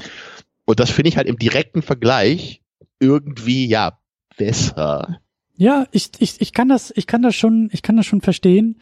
Aber beide Filme sind natürlich fürchterlich und funktionieren halt auch nicht für das, was sie eigentlich erreichen wollen. Nämlich genau, wie du halt meintest, so dieses Publikum von der älteren und der jüngeren Generation zusammenzuführen. Das finde ich ist bei Last Action Hero dann viel besser gelungen. Ja, den habe ich auch zu lange nicht gesehen, aber der gehört natürlich auch irgendwie in diese Mischung, in diese Diskussion irgendwie mit rein. So der ist jetzt auch nicht großartig, aber ich finde, der ist so das, was ich mir hier so vorstellen würde, so vom Ton her, von dem Spaßlevel. Mhm. So, da hast du halt den kleinen Jungen, der halt dann mit Arnie seine Dynamik hat und ihm so ein bisschen diese Welt erklären muss. Ich glaube, auf diese Weise funktioniert das einfach viel besser, da die beiden Generationen zusammenzubringen, auch für die Zuschauer. Ja, und ich erinnere mich auch nur so an, also das Augenzwinkern, also die Momente auch ein bisschen an die Erwachsenen. Und ich kann mich erinnern, dass die irgendwie besser funktionieren, weil es halt irgendwie auch ein bisschen mehr so Kommentar auf Film ist und auch so ein bisschen selbstironisch Schwarzenegger gegenüber, weil er spielt da ja den Actionhelden, der in die reale Welt geworfen wird und der in der realen Welt halt nicht so wie in seinen Actionfilmen, in denen er sonst spielt, vorgehen kann. Er wundert sich dann, dass irgendwie das Auto nicht explodiert, wenn sie dagegen so einen Poller fahren oder solche Geschichten. Genau, und da, also es ist ewig her, dass ich den gesehen habe, bestimmt irgendwie 15 Jahre oder sowas, aber ich habe den halt besser in Erinnerung durch solche Momente, während halt, ja, Kindergartenkopf, den habe ich vor kurzem gesehen, so der hat halt eher so nette Momente, aber es funktioniert auch alles nicht so gut. Und ja, Versprochen ist halt dann irgendwie sehr slapstick-lastig, und schafft irgendwie auch nicht so, finde ich, diesen guten Mix. Also, das ist so das Ding so. Ich frage mich halt auch, so würde ich den jetzt irgendwie mit Nachwuchs gucken wollen? Nicht unbedingt, weil diese ganzen sehr merkwürdigen Nachbarmomente und auch dann so, also ich fand eigentlich, also ein gutes Beispiel, also ein konkretes Beispiel ist diese Szene mit, jetzt habe ich den Namen schon wieder vergessen, mit dem Jim Belushi. Also Schwarzenegger ist in einem Kaufhaus unterwegs und ist halt sehr erfolglos dabei, diese Figur zu finden. Und da fand ich das zum Beispiel auch, also ein Moment, den ich halt wirklich gut fand, wo er da irgendwie das Supermarktpersonal fragt, so von wegen, ja, ich bin hier, um so eine Figur zu kaufen, und irgendwie 5 Leute in die Kamera ihn auslachen, und also das fand ich halt irgendwie, also das war für mich so erwachsener Humor, der irgendwie funktioniert hat. So einfach ausgelacht zu werden, weil du halt nach dem krassesten Spielzeug der Saison fragst, ohne das zu wissen. So, das hat irgendwie funktioniert. Oder ja, eben auch. Oder eben auch das, der Gag, diesen korrupten Santa Claus in einer Shopping Mall irgendwie zu haben, der so sagt so, hey, hier, du bist auf der Suche nach dieser Figur. Ich hab da so meine Quellen. Und also dieses Bild war irgendwie sehr lustig, aber ich denke mir auch so, was hat das in einem Kinderfilm zu suchen, den irgendwie ein 6-Jähriger gucken soll? Genau das, ne? Das passt einfach nicht zusammen. Weil du hast einerseits diese Elemente, die ja letztendlich Weihnachten und diese kapitalistische Dimension damit total parodieren, mit diesen kriminellen Weihnachtsmännern und einfach diesem Wahn nach diesen Produkten. Und gleichzeitig will der Film aber irgendwie so Vater-Sohn-Beziehungen dann wieder aufbauen und halt so ein schönes Weihnachtsfeeling erzeugen. Das geht einem überhaupt nicht zusammen. Das läuft diametral entgegen, diese beiden Sachen. Und ich hätte mir einfach gewünscht, dass man wirklich krass diesen satirischen Aspekt durchgezogen hätte. Aber das wäre halt nie passiert, weil das überhaupt nicht der Ansatz von diesem Film natürlich war. Man wollte ja so einen Home-Alone-Film rekreieren und wieder so einen dicken Erfolg feiern. Nur und diese Dimensionen, die uns beiden halt eher noch am besten gefallen, waren wahrscheinlich all die Sachen, die Chris Columbus noch irgendwie im Nachhinein in dieses Drehbuch eingebaut hat, um ein bisschen mehr daraus zu machen als bunten Slapstick-Quatsch. Ja, aber irgendwie, ja, also es geht halt irgendwie alles nicht zusammen auf. Und mein Eindruck war dann eben auch, weil du auch nochmal hier über Home Alone sprichst, an den ich mich erinnern kann aus meiner Kindheit und wirklich auch den so als noch mehr irgendwie so als Klassiker irgendwie auch beschreiben würde. Also ich hatte so das Gefühl, das war Kevin allein zu Hause war irgendwie so Power Fantasy für jeden 10-Jährigen, der den geguckt hat. Ja, also abgesehen davon, dass man irgendwie, dass da irgendwelche Einbrecher kommen, aber diese ganzen coolen Ideen mit irgendwelchen Murmelfallen und dann hängst du das Bügeleisen irgendwie so auf, dass es dem Verbrecher ins Gesicht fällt, so, das richtet sich ja explizit an Kinder, und Kinder sitzen davor und denken sich, oh cool, versprochen ist in meinen Augen aber viel mehr die Power Fantasy für die Väter im Kino, die sagen, oh wie cool wäre das, wenn ich einfach nur so ein blödes Spielzeug kaufen muss und mein Sohn findet mich dann wieder toll. Dann brauche ich auch nie zu seinen beschissenen Karate-Vorstellungen zu gehen. Ja, das ist ja eigentlich auch die Moral von der Geschichte in dem Film. Ja. Und da denke ich mir halt auch, genau, aber da denke ich mir auch so ein bisschen, was, also klar, Kinder finden es irgendwie lustig, wenn Schwarzenegger da irgendwie in so ein Bällebad fällt. Also, ich finde es halt auch lustig. Aber was, also ich glaube, inhaltlich ist auch gar nicht so viel zu holen für die Zielgruppe, weswegen der am Ende halt auch nochmal so super aufdrehen muss mit dieser Parade und Schwarzenegger im Jetpack, und dann überdreht dieser Film irgendwie komplett und vergisst auch eigentlich alles, was vorher so Satire vielleicht irgendwie hätte sein können, was Parodie auf amerikanische Konsumkultur irgendwie war. Dann geht's halt nur noch darum, dass Schwarzenegger als Turboman in den Himmel fliegt und die Welt rettet. So, das ist alles. Das müsste dir doch eigentlich gefallen. Ja, nee, nein, aber irgendwie auch nicht. Superhelden brauchen kein Jetpack, ne? Auch das. Ja, es ist, also auch da, also der Film fällt einfach komplett irgendwie auseinander. Der schafft es nicht, irgendwie zusammenzukommen im Laufe der Spielzeit, und am Ende fällt alles auseinander. Ja. Und genau, das hatte ich ja am Anfang auch nochmal kurz angesprochen, die Figur von Sinbad, das passt, glaube ich, jetzt ganz gut rein. Das ist halt sehr merkwürdig, finde ich, weil am Anfang des Films wirkt es ja eigentlich so, also das ist so ein typischer Beginn eigentlich so eine Charakterdynamik. Ne? Du hast dann eben diesen Konkurrenten, sagen wir mal, mit Sinbad, der auch diese Figur haben will für seinen Jungen. Und normalerweise in so einem Film würdest du das so ausziehen, dass die beiden dann irgendwie bonden, also dass sie sich so annähern und dann am Ende irgendwie vielleicht sogar befreundet sind und zusammen dann ihre Mission erledigen. Ne, so, ja. So kennt man das ja eigentlich aus solchen Komödien. So, du hast erstmal zwei Leute, die sich irgendwie nicht abkönnen aus irgendwelchen Gründen, aber dann nähern sie sich an im Laufe der Zeit und sie wachsen am Ende zusammen. Und das genau, hast das Ziel ist ja gar nicht der Turboman, sondern es sind die Freunde, die wir auf dem Weg auf zum der Suche Beispiel. Zum Turboman machen. Ja klar, klassische... Das würde man denken, wenn man am Anfang diese beiden Figuren sieht. Und das fand ich schon immer merkwürdig bei dem Film, dass am Ende die beiden sich halt nicht anfreunden, sondern dass er halt aus irgendwelchen absurden Gründen plötzlich dann der Villain ist und in diesem anderen bescheuerten Anzug steckt. Und das Ende ist halt auch so dämlich, weil dann, ich meine, dann überwältigen sie ihn ja, ne, aber dann gibt hier Jake Lloyd, JB, gibt ihm ja dann seine Figur nochmal hier für deinen Jungen, weil ich brauche die ja jetzt nicht mehr, ich habe ja den wirklichen Turboman zu Hause, okay. Nur das Ding ist halt, er wird halt gerade ins Gefängnis abgeführt. So. Ja. Ja, da wird sich sein Sohn aber freuen, dass er jetzt diese Figur bekommen hat, wenn du jetzt erstmal im Knast sitzt. Ja, auch Weihnachtsmoment, ne? Ja, oder auch schon davor irgendwie, der Postbote, der irgendwie die Briefbombe, also der die Polizei mit der Briefbombe bedroht, wo ich auch daneben saß und mir dachte, so, das Paket, was einfach zufällig eine Bombe ist. Ja, ne? Aber auch erstmal diese Drogen mit dem nicht vorhandenen Paket, wo ich mir dachte, was für ein Film bin ich hier eigentlich? So, ja klar, es ist irgendwie 96 und so Terrorangst ist irgendwie 25 Jahre später anders, aber es ist so, das guckt sich irgendwie so ganz komisch. Also auch da wieder so, was hat das mit Weihnachten und irgendwie so Familienfilm zu tun? Also irgendwie sehr, sehr merkwürdig, so sehr, sehr komisch. Und wie du sagst, ja, die Moral von der Geschichte ist, der Konkurrent wird in Handschellen ins Gefängnis gesteckt und wir sollen das jetzt irgendwie... Das ist so blöd, jetzt wo ich da nochmal echt so explizit drüber nachdenke, das, was du ja gerade meinst, das wäre so viel schöner, wenn die einfach am Ende irgendwie alle zusammen vielleicht sitzen würden beim Weihnachtsessen oder was und irgendwie alle verstehen, dass es halt einfach nicht darum geht, diese Kackfigur zu holen, sondern jetzt sind irgendwie alle happy, die beiden haben sich kennengelernt irgendwie oder vielleicht kommen auch die beiden Familien zusammen oder irgend sowas. Ist vielleicht ein bisschen kitschig, keine Ahnung, aber dann hast du halt immerhin eine nettes Weihnachtsfeeling am Ende. Und ja. So ist es halt, er kommt halt in den Knast. Ja, wie wunderschön. Ja, stimmt, das ist ja, jetzt wo du sagst, eine sehr merkwürdige Weihnachtsmoral oder auch so auch da so Moral an die Zielgruppe, so das bestätigt ja eigentlich auch die ganze Zeit dann oder halt am Ende bestätigt es eigentlich den Konsum, den der Film zwischendurch ab und an auch mal kritisieren will. Also ich denke gerade noch, oder wir machen das ganz anders, wir gehen den satirischen Weg und am Ende wird halt Howard, Arnold, verhaftet und er bringt halt seinem Jungen die Figur, muss aber selber in den Knast. Ja. Das wäre doch auch ein geiles Ende, oder? Für die satirische Art, diesen Film aufzuziehen. So, mein Junge, hier hast du deine Figur. Ich hab's geschafft. Jetzt erstmal weg. Ja, ich habe das versprochen, ich habe das gehalten, was ich versprochen habe, aber... Ja. Und dann hast du so eine End-Credits-Montage, wie Jamie ihn halt so über die Jahre immer im Gefängnis zu Weihnachten besucht. Oh, das ist noch viel geiler.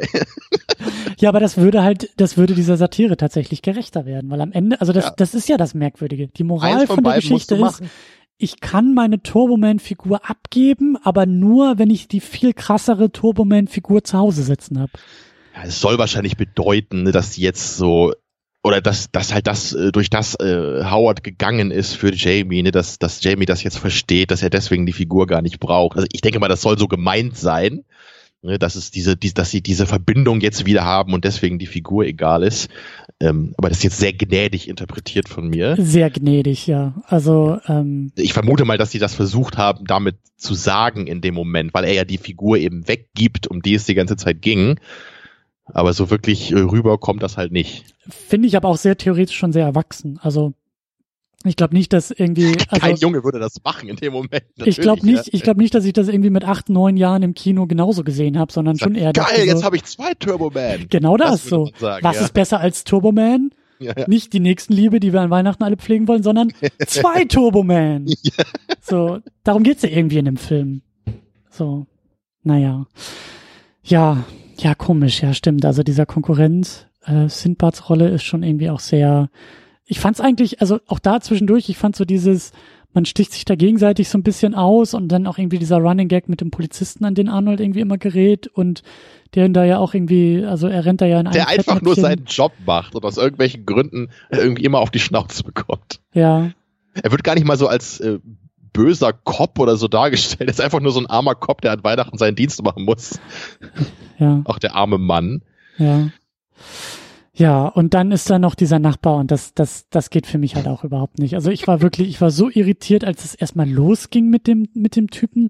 Da dachte ich auch sofort, was soll das jetzt? Also soll er irgendwie, also weil der Typ ist ja auch viel zu Hause und ist ja irgendwie, ne, so der Supervater, der den Turboman ja schon vor einem halben Jahr gekauft hat. Und da dachte ich auch so, soll das jetzt halt der Gegenentwurf zu Arnie sein? Und ein bisschen ist er das ja auch, ne? Er ist ja eben, also Arnie ist halt auch so dieser abwesende Vater, der aufgrund von Job nicht Vater sein kann.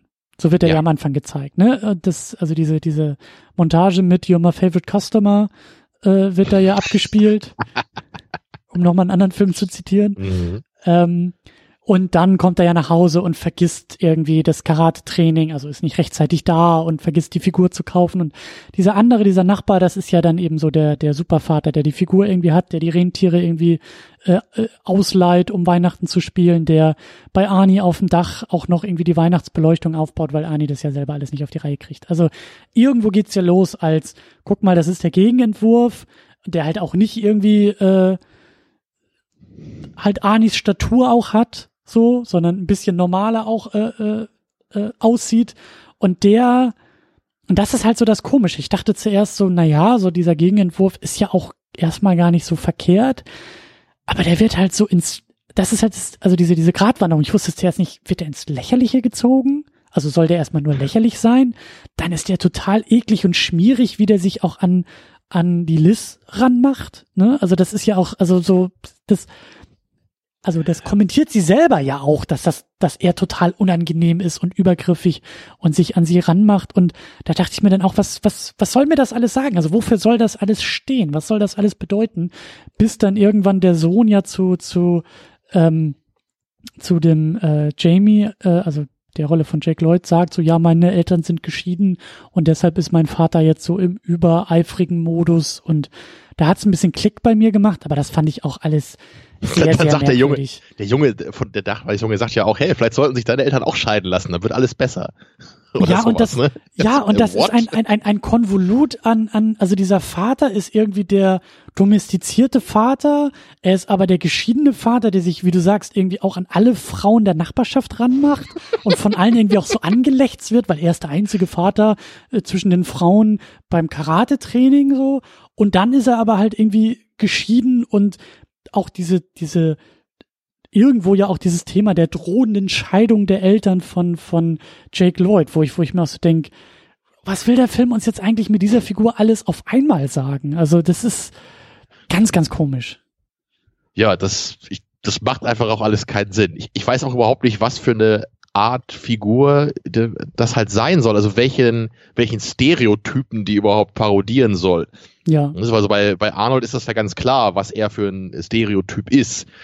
Aber irgendwie so eine Figur wie den Nachbarn habe ich jetzt noch nicht getroffen in meinem Leben. Ja, und also auch da, ich habe so das Gefühl, der geschiedene Vater, der die gesamte Nachbarschaft heiraten will, also, oder aufreißen will, das ist so, hä? Ja, und seine Methoden sind irgendwie Keksrezepte auszutauschen und aber trotzdem irgendwie übergriffig, so, was? Und dann vielleicht ist das halt so eine Art Parodie von so einer bescheuerten Vorstellung, die man denkt, die Frauen so hätten von dem perfekten Ehemann oder so, der halt quasi immer verfügbar ist und halt selber noch mit die Kekse backt und sich dann, was immer da ist und alles macht an Weihnachten. Vielleicht ist es das so eine Art pervertiertes Idealbild, was aber am Ende dann nochmal so umgedreht wird, weil es halt so ein creepiger Typ ist, der im Grunde nur an alle Frauen ran will. Also auf irgendwie mich, so wird's wohl gemeint auf sein. Mich wirkt das so, als ob da irgendwie auch so 2 bis 3 verschiedene Figuren zusammengeflanscht wurden. Also würde mich auch nicht wundern, so. Ich glaube, das Drehbuch ist halt ein paar Mal überarbeitet worden, wenn irgendwie jeder nochmal so seinen Stempel auf diesen Nachbarn gedrückt hätte. Aber alle, die an diesem Nachbarn rumgeschrieben haben, sind sich, wie du sagst, einig, hey, hier schreiben wir uns mal den Frust von der Leber, weil unsere Frauen immer sagen, ja, du bist ja nie zu Hause und im Haushalt hilfst du auch nicht. Und jetzt kommentieren wir das mal und sagen, ja, um irgendwie ein gleichberechtigter Vater zu Hause zu sein, dann kann man ja nur so sein wie dieser Typ. So. Und das finde ich halt total furchtbar und eklig. Also das ist irgendwie so, ganz, ganz komisch und ganz, ganz furchtbar und ja, ich weiß wirklich nicht, was ich davon halten soll. Und was ich aber bemerkenswert finde, also gar nicht im Positiven, sondern einfach als neutrale Beobachtung, es gibt diesen einen Moment, also wir haben ja diese sehr absurde Besetzung von Schwarzenegger. Schwarzeneggers Statur, der auch damals ja noch von seinen Mr. Universe-Zeiten gezehrt hat, der halt immer schon diesen übertriebenen Körper ja auch irgendwie hatte, mit seinen großen Muskeln und seiner großen Statur. Und der ist jetzt hier in so einer relativ untypischen, reinen familiären Situation, was ich auch erstmal ganz gut finde. So. Das wird nicht großartig kommentiert, dass er irgendwie, so wie bei Kommando, wo er irgendwie noch die einzelnen Bäume auf den Schultern getragen hat, so, dass, darum geht's hier nicht. Es geht nicht um seine Muskeln. Es geht einfach nur darum, dass er Vater ist. So. Und umso merkwürdiger fand ich dann aber auch den Nachbarn, weil ich die ganze Zeit dachte, es geht irgendwie auch darum, weil Arnie halt diese Statur hat und damit vielleicht auch irgendwie etwas aussagen soll, dass der Nachbar das halt auch irgendwie kommentiert, weil der Nachbar eben nicht diese 1000 Muskeln hat und vielleicht irgendwie auch nochmal einen halben Meter kleiner ist als er. Und es gibt nur diesen einen Moment, wo der Nachbar zu Arnie sagt, ich glaube relativ weit am Anfang sowas von wegen, ja, das kannst du dir hier aber auf der Hantelbank irgendwie auch nicht wegpressen oder sowas. Weißt du noch, was ich meine? Nee, das weiß ich nicht mehr. Das sagt er immer. Ich glaube irgendwie sowas, er sagt, also im Englischen sagt er irgendwie sowas, you can't bench press this away oder irgendwie so, weil er schon merkt, dass Schwarzenegger gar nicht diese Figur gekauft hat. Ne? Also die Schwarzenegger stürmt ja aus dem Haus, weil er merkt, oh ja, Mist, ja. Es ist Weihnachten und ich muss mich um diese Figur kümmern. Und dann rennt er den Nachbarn irgendwie so über den Weg und der Nachbar sagt, ich habe natürlich schon vor einem halben Jahr diese Figur gekauft und natürlich ist die überall ausverkauft und ein guter Vater weiß das ja alles. Und Schwarzenegger sagt ihm das nicht so direkt, aber es wird, glaube ich, deutlich so, ups, ich hab's halt verplant und ich muss jetzt irgendwie diese Figur auftreiben und deshalb bin ich jetzt unterwegs. Und dann sagt er, glaube ich, so in so einem relativ bedrohlichem Tonfall, so im Sinne von, ja, auf der Hantelbank kriegst du das Problem jetzt aber auch nicht gelöst. Und das war so der einzige Moment, wo es auch irgendwie adressiert wurde. Ja, ich dachte, es wird gar nicht adressiert. Genau, also Es ist halt sehr wenig adressiert. Aber es gibt diesen einen Moment und dadurch, dass der so auch am Anfang gelagert ist, dachte ich auch, dass das vielleicht nochmal mehr aufgegriffen wird. Wird es aber nicht. Und das fand ich halt aber auch so merkwürdig. Also ich hätte mir nämlich auch vorstellen können, dass diese Rolle auch als Kommentar auf Schwarzeneggers Statur irgendwie funktionieren soll. Ne? Weil Schwarzenegger ist der muskelbepackte Marketingchef einer Firma. Der kann ja gar nicht zu Hause Kekse backen und schon gar nicht die Wünsche seines Sohnes irgendwie kennen, weil er ist zu sehr in diesem typischen Mann-Körper gefangen. Weißt du, was ich meine? So dieses, auch da diese Stereotype irgendwie auszupacken. Und war ein komischer Moment und war irgendwie auch, diese Figur des Nachbarn ist da auch irgendwie in so einem komischen Verhältnis in diesem Moment. Aber insgesamt finde ich das halt sehr gut, dass es in dem Film halt nicht darum geht, wie Schwarzenegger irgendwie aussieht. So. Man kann sich halt letztendlich dann nur fragen, wenn das halt nicht darum geht, so, warum castest du ihn dann irgendwie? Das ist halt nur so ein. Du kannst dich ja fragen, warum casten wir nicht jemanden wie Chevy Chase oder so, der sonst in solchen Rollen eher zu Hause ist? Also warum casten wir Arnold? Das ist halt eigentlich nur so ein Kalkül. Ne? Er ist halt der heißeste Star damals gewesen. Stimmt. Und es gibt halt keinen inhärenten filmischen Grund, warum er diese Rolle spielen sollte. Nicht wie in Predator, weil er total gut in diese Rolle von irgendwelchen toughen Marines passt, die eine Sondermission haben. Oder eben tatsächlich bei Kindergarten Cop. Also das funktioniert ja wahnsinnig gut, auch mit seiner Statur, mit dieser Schrankstatur als ehemaliger Polizist dann irgendwie in einem Kindergarten zu sitzen, neben Fünfjährigen, die halt, also wirklich, glaube ich, 2 Meter kleiner sind als er. So, also, ja, ne? Da versuchst du halt auf der optischen Ebene halt schon so einen Gag zu machen. Genau. Da könnte man hier fast sogar sagen, dass es am Ende des Films sogar dagegen läuft, weil wenn Arnold Schwarzenegger in einem Turboman-Kostüm steckt, sieht das halt nicht merkwürdig aus, weil er halt genau diese Figur hat, die man sonst bei so einem übertriebenen Power Rangers-Helden erwarten würde. Also eigentlich wäre es viel lustiger, wenn Chevy Chase in diesem Anzug stecken würde, weil er überhaupt nicht so eine Figur hat, ne? Könnte man sagen. Stimmt also, ja. Und das ist vor allem auch sehr geil, dass ihn natürlich keiner erkennt, ne? Weil so, Arnold hat halt so das markanteste Gesicht und die markanteste Stimme aller Zeiten und so, er steht so einen Meter vor seinem Sohn, nur weil er so einen gelben Visor da über seinem Kopf hat, ist er natürlich absolut nicht erkennbar. It's not a tumor. Nee. I'm not Turboman. Turboman.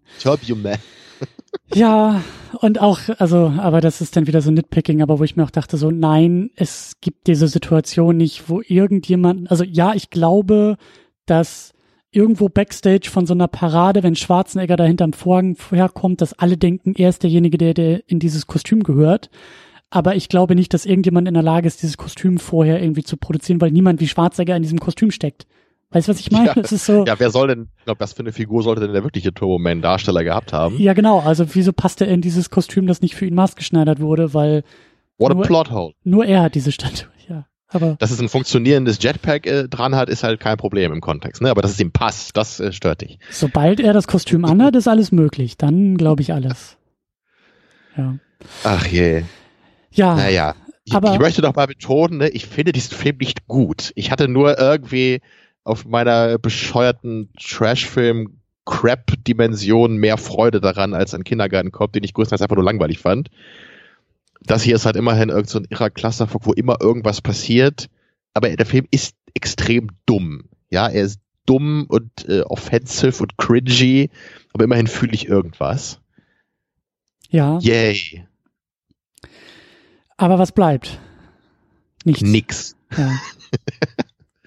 Nee, und danach war es ja auch vorbei mit Arnold als Comedy-Held. Ne? Dann kam, glaube ich, Eraser danach, so das versuchte Comeback, was ja auch nicht so gut gelaufen ist. Und dann kam halt nichts mehr Robin, bis heute. Da weiß man ja, glaube ich, bis heute nicht, ob es eher eine Comedy oder eher ernst war. Ja, aber das macht vielleicht eher noch Sinn nach diesem Film, ne? dass man diese Rolle noch hatte. Aber mit Eraser, das sollte ja wieder so der nächste richtige Action-Klassiker werden, der sich so in die Reihe der Großen von früher einreiht. Aber das wurde halt nix. Ja, True Lies gab es halt auch ein bisschen vorher, glaube ich, schon. Genau, der war 94, aber danach hast du halt auch End of Days, 99. Ja, das war auch so ein komisches Ding. Und dieser, wie heißt denn dieser andere nochmal da auch? Collateral Damage, glaube ich. 6 Day, Collateral Damage. Ja, und dann Terminator 3 und dann war es ja erstmal vorbei. Stimmt, 6 Day gab es noch. Ich glaube, den finde ich jetzt noch am besten von den späten. Ist auch nicht wirklich gut, aber der ist immerhin noch ganz lustig und hat diese 90er-Klon-Thematik, was ich irgendwie ganz putzig finde, auch aus heutiger Sicht. Weil damals gab es ja Klone wirklich in alles und jedem Film zu dieser Zeit. Das war ja so der heißeste Scheiß, so thematisch. Und wenn du jemanden klonst, dann glaube ich Schwarzenegger. Also, wenn man nicht schon davon ausgehen kann, dass der geklont wurde. Also, ich hätte auch gern so einen Schwarzenegger-Klon hier zum Wäsche aufhängen. Ja, aber dann eher so ein Terminator, oder nicht? Also so ein Terminator 2 Terminator, der einkaufen geht, der Wäsche aufhängt. In den neueren Filmen, die ich nicht gesehen habe, da kann der Terminator doch immer mehr. Ne? Der kann irgendwann auch Zeitmaschinen bauen und irgendwie eine Ehe führen, soweit ich weiß. Also so im ersten Film ist es noch so, it's a mindless killing machine. Ne? So ein davon hat man sich immer weiter entfernt im Laufe der Reihe. Er ist besonders gut in Sachen Inneneinrichtung. Das ist ja im nächsten Film. Habe ich aber auch gehört, dass das I learned Feng Shui. Das habe ich aber auch gehört, dass basiert auf wahren Begebenheiten. Schwarzenegger ist sehr großer. Also sein großes Hobby ist tatsächlich Inneneinrichtung. Und das ist dann wieder sehr lustig, wie er sich als Terminator dann in einem Film so über Gardinen unterhält und also hat auch Unterhaltungswert. Wow. Ja, aber lass uns ein bisschen weiter über Arnie sprechen, weil ich finde diese ganze, also es gibt auch da, wenn ich eine Podcast-Empfehlung machen darf, es gibt einen, ist jetzt ein bisschen kompliziert, weil der hieß, glaube ich, früher The Nerdist Podcast und mittlerweile ist das irgendwie anders.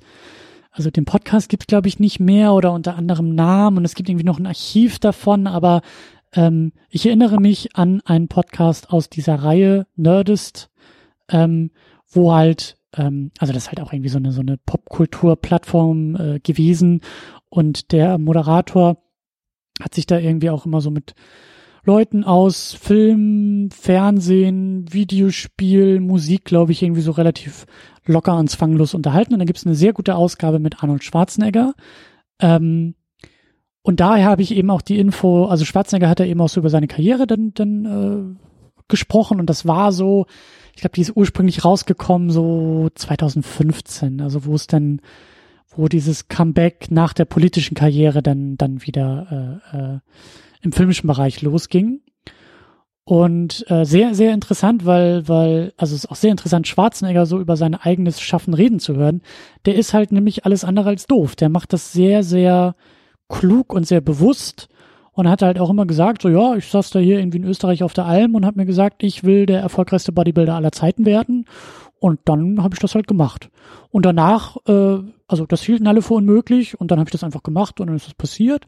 Und dann habe ich gesagt, ich möchte Schauspieler werden und dann haben alle gesagt, mit dem Akzent und mit dem Namen schon mal gar nicht. Oh, und dann habe ich das auch gemacht und dann ist das auch passiert. Dann war ich der erfolgreichste Schauspieler Hollywoods. Und dann habe ich mir gesagt, ja, ich will aber nicht nur Actionfilme irgendwie drehen, ich will auch Comedies machen. Und dann haben alle zu mir gesagt, das ist unmöglich, das klappt nicht. Schon gar nicht mit dem Namen, schon gar nicht mit dem Akzent, schon gar nicht mit dem Körper. Und dann habe ich das gemacht und dann ist das auch passiert. Und das ist halt sehr beeindruckend, so diese ganzen Hakenschläge, die er so im Laufe seiner Karriere gemacht hat. Und er erzählt eben auch sehr schön, wie es zu diesen Comedies halt kam. Also es war wirklich so, dass er gesagt hat, ich hatte da Bock drauf und ich weiß nicht, wie es dir geht, so als Schwarzenegger-Fan, aber ich finde, aufgrund der Filme, mal sind sie besser, mal sind sie schlechter, aber auch so aufgrund so Interviews, die ich mir dann auch manchmal so angeguckt habe und angehört habe, ich glaube, Schwarzenegger hat auch durchaus Humor und ich glaube auch, dass der, also auch selbstironischen Humor und auch sehr augenzwinkernd, also so grundsätzlich würde ich halt sagen, das funktioniert halt auch. Ich weiß nicht, wie es dir geht, ob du sagst so, nee, das geht gar nicht. Schwarzenegger in lustigen Rollen geht überhaupt nicht. Das Ding ist die Art der Comedy. Weil diese Filme, über die wir heute gesprochen haben, sind ja wirklich so richtig formale Comedies. Mhm. Man darf ja nicht vergessen, Arnold hat ja nicht vorher nur bierernste Filme gemacht. Also klar, Terminator 1 ist ein sehr ernster Film, wo jetzt nicht viel Humor drin ist. Aber wenn du dir Terminator 2 anguckst oder Total Recall, die sind ja nicht 100% ernste Filme. Die haben ja auch durchaus ihre absurden und lustigen Elemente. Und das ist eigentlich die Dimension, die mir vollkommen ausreicht. Ja, oder Commando natürlich vorweg. Der ganze Film nimmt sich halt kein Stück ernst. Ne? Aber er ist halt keine Comedy deswegen. Er ist einfach nur ein sehr self-aware Actionfilm, der bewusst über die Stränge schlägt an den richtigen Momenten, der aber trotzdem halt noch seinen Plot einigermaßen ernst nimmt, so also auf dieser Ebene. Bei sowas wie Versprochen ist Versprochen haben wir halt hier irgendwie so wacky Cartoon-Logic, ne? So Wile E. Coyote Physik, ne? mit Jetpacks und irgendwie eine Bombe explodiert und danach haben Leute schwarze Gesichter und die Haare stehen ihnen zu Berge. Das ist halt nicht das, was mir Freude macht. Also es gibt einfach keine Filme, die so sind, glaube ich, die ich irgendwie genuin gut finde. Außer Nackte Kanone, ja. Das ist die einzige Ausnahme, glaube ich, in dieser Kategorie. Nackte Kanone Remake mit Schwarzenegger und dann haben wir es getroffen. Tja, ich glaube, das ist 30 Jahre zu spät.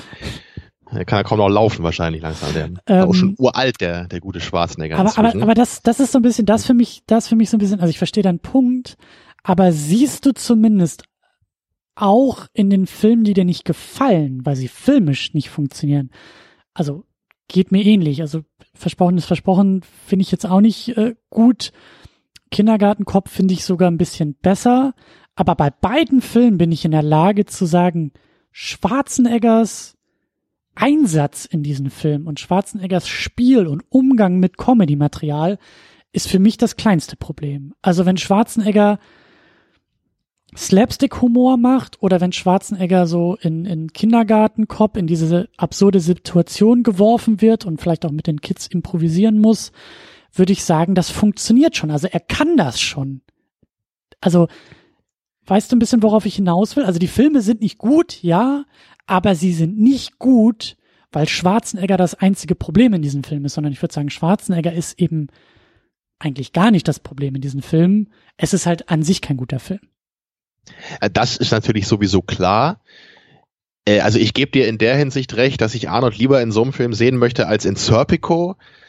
Aber dennoch, also wenn du die perfekte Comedy schreibst, dann kannst du wahrscheinlich auch Arnold dann casten in der Hauptrolle. Das meine ich nämlich.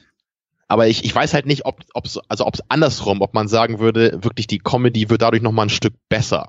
Also denk an The Big Lebowski, die einfach das ist einfach noch, was Jeff Bridges so macht mit der Figur, ist einfach noch mal eine richtig gute Performance. Ja, klar, wo ich sagen würde, das macht halt noch mehr aus dem Film, als jetzt nur das schon cool absurde Skript und die ganzen Ideen da drin. Und ich weiß nicht, ob ich da so weit gehen würde bei Arnold, weil bei aller Liebe, ich habe halt immer gesagt, das weißt du ja auch noch von früher, Arnold ist halt für mich nicht so richtig ein Schauspieler. Er ist halt ein Bodybuilder, der unglaublich gut benutzt wurde in den Filmen, die er in der ersten Hälfte seiner Karriere gemacht hat.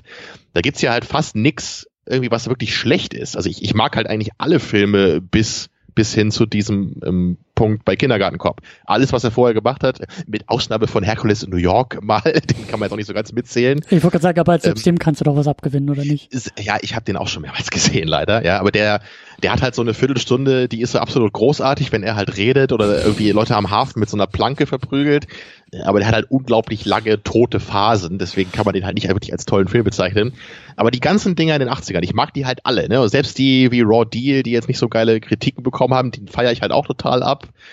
Ja, und Red Heat, der ist jetzt auch nicht so super geil. Mhm. Der ist auch mit dem Belushi. Ist es mit dem oder mit dem anderen? Ich weiß nicht. Mit einem der Belushis ist der auch. Der ist auch ganz okay. Und dann hast du die ganzen Klassiker, ne? Mit Terminator, mit Predator. Also da bin ich halt einfach voll dabei zu dieser Phase. Und jetzt beginnt für mich eben mit Kindergarten Cop und vielleicht bei Twins, den muss ich halt eigentlich nochmal nachholen. Da beginnt für mich so langsam die Phase, wo das halt so umschwingt in für mich zu kalkulierte Dimensionen oder zu, ja, Mainstream ist halt immer so ein blöder Begriff, aber sagen wir mal das sind halt Filme, wo man bewusst versucht hat, noch ein größeres Publikum zu kriegen. Ne, weil egal wie gut so ein Film wie Predator ist, ist es halt immer noch ein Actionfilm, der jetzt halt nicht für die ganze Familie eben guckbar ist im Kino, aufgrund von Gewalt oder vom Thema, ne? Und da ist für mich aber Arnold einfach am besten aufgehoben gewesen. Ja. Und in Sachen Humor ist da für mich bei Total Recall schon genau das richtige Level so von Witz und Ironie dabei, auch wenn der Film eben keine Comedy ist. Also ich habe da Probleme, das so richtig anzuerkennen, weil mir das für mich eben zu kalkuliert insgesamt rüberkommt. Und dann später ist es ja dann auch wieder das Gleiche, als sie halt so zurückgewedelt haben, so sie haben halt gemerkt, ja, die Dinger, die zünden halt nicht mehr so richtig. Also Kindergartenkopf war ja ein Riesenerfolg, aber der hier glaube ich nicht, wenn ich mich jetzt richtig erinnere, der ist glaube ich relativ stark gefloppt. Ja, relativ zumindest. Der war halt nicht so ein Hit wie Kindergartenkopf, der ja wirklich richtig erfolgreich war damals. Und der war halt vor allen Dingen auch viel, viel teurer. Also ich glaube echt, Schwarzenegger hat für den 25 Mille bekommen. Also als Gage und 1990, also das hat er nämlich in einem Podcast erzählt oder 88 war das ja mit war Junior der erste oder war Twins der erste? Nee, Twins war glaube ich der erste. Junior muss nach Kindergartenkopf sein. Okay, also mit dem ersten Comedy-Film, deswegen hat er das eben auch so eindrucksvoll erzählt. Er sagt halt, es waren halt alle gegen ihn, also niemand, seine Agenten, alle haben das halt nicht für möglich gehalten und haben gesagt, du bist doch wahnsinnig, lass die Nummer mit der Comedy, das klappt eh nicht, du bist der Actionstar, da kriegst du ne, hier mehr und mehr Kohle, du bist der Terminator, aber alles andere funktioniert nicht. Und dann hat er halt bei Twins, also das war ja auch irgendwie eine Produktion mit diesem Ivan Reitman, der ja auch so Comedy-Spezialist war und ich glaube Junior war dann auch noch von einem Reitman und ich glaube auch Kindergartenkopf, da bin ich mir jetzt aber gar nicht 100% sicher. Auf jeden Fall haben Reitman und Schwarzenegger dann halt eben angefangen mit Twins und da hat Schwarzenegger keine Gage oder kaum Gage für genommen und ich glaube, Danny DeVito war ja irgendwie auch dabei und Ivan Reitman hat da glaube ich auch nicht viel irgendwie an Gage bekommen. Also die haben den halt recht günstig produziert und dann eben das Risiko gering gehalten in Sachen Anfangsfinanzierung, haben aber dann richtig fett ausgezahlt bekommen, weil sie Umsatzbeteiligung hatten. Also Schwarzenegger sagte auch ganz offen in einem Podcast, er hat gesagt, ich glaube 20% oder so an einem Gewinn sind direkt an Schwarzenegger danach gegangen und das war der erfolgreichste, für ihn finanziell erfolgreichste Film, den er je gemacht hat, weil er einfach dann danach unfassbar viel Kohle bekommen hat. Durch die Umsatzbeteiligung, die ja bis heute wahrscheinlich noch, jedes Mal, wenn der Film irgendwo gestreamt wird, kriegt Schwarzenegger irgendwie 20% des Gewinns auf sein Konto. Ah, wenn ich den jetzt nochmal irgendwo ausleihe für 3 €, dann kriegt Arnie auch nochmal 50 Cent, das ist doch schön. Genau, direkt, per Direktüberweisung, so. Aber, also, ne, das finde ich schon ziemlich krass, ziemlich klug und dann ging's halt los, ne? Dann war klar, das Ding funktioniert, weil es hat halt eben recht viel Geld auch eingespielt und dann haben sie es halt nochmal versucht und wie du sagst, dann ist auch irgendwann so diese Nummer irgendwie durch gewesen und das ist halt so, Schwarzenegger versprochen 20 Millionen Gage. Ja, da würde ich sagen, hat man sich ein bisschen verkalkuliert, ne? Ja, da war es dann irgendwann ausgereizt. So nach Twins und Kindergarten Cop hast du dann der beiden Hits gehabt und Junior war offensichtlicherweise nicht so ein großer Hit dann. Ja. Ich bin froh, dass das dann wieder vorbei war. Ich hätte mir halt nur gewünscht, dass dann vielleicht so das Ende seiner damaligen Karriere eben, dass dann noch ein paar Highlights vielleicht gekommen wären. Oder zumindest halt so Filme wie True Lies, so der solider Actionfilm ist, der jetzt auch nicht zu meinen Favoriten von ihm gehört, aber den kann man mal gucken, der ist ganz nett. Mhm. Ja, und bei den späteren gibt's halt echt nur The Sixth Day, den ich halt irgendwie doch ganz okay finde. Aber so richtig gut ist der eigentlich auch nicht, das muss man schon ehrlich sagen. Ist halt auch eher so ein Late-90s-Film vom Feeling her und nicht so ein richtiger Arnie-Film.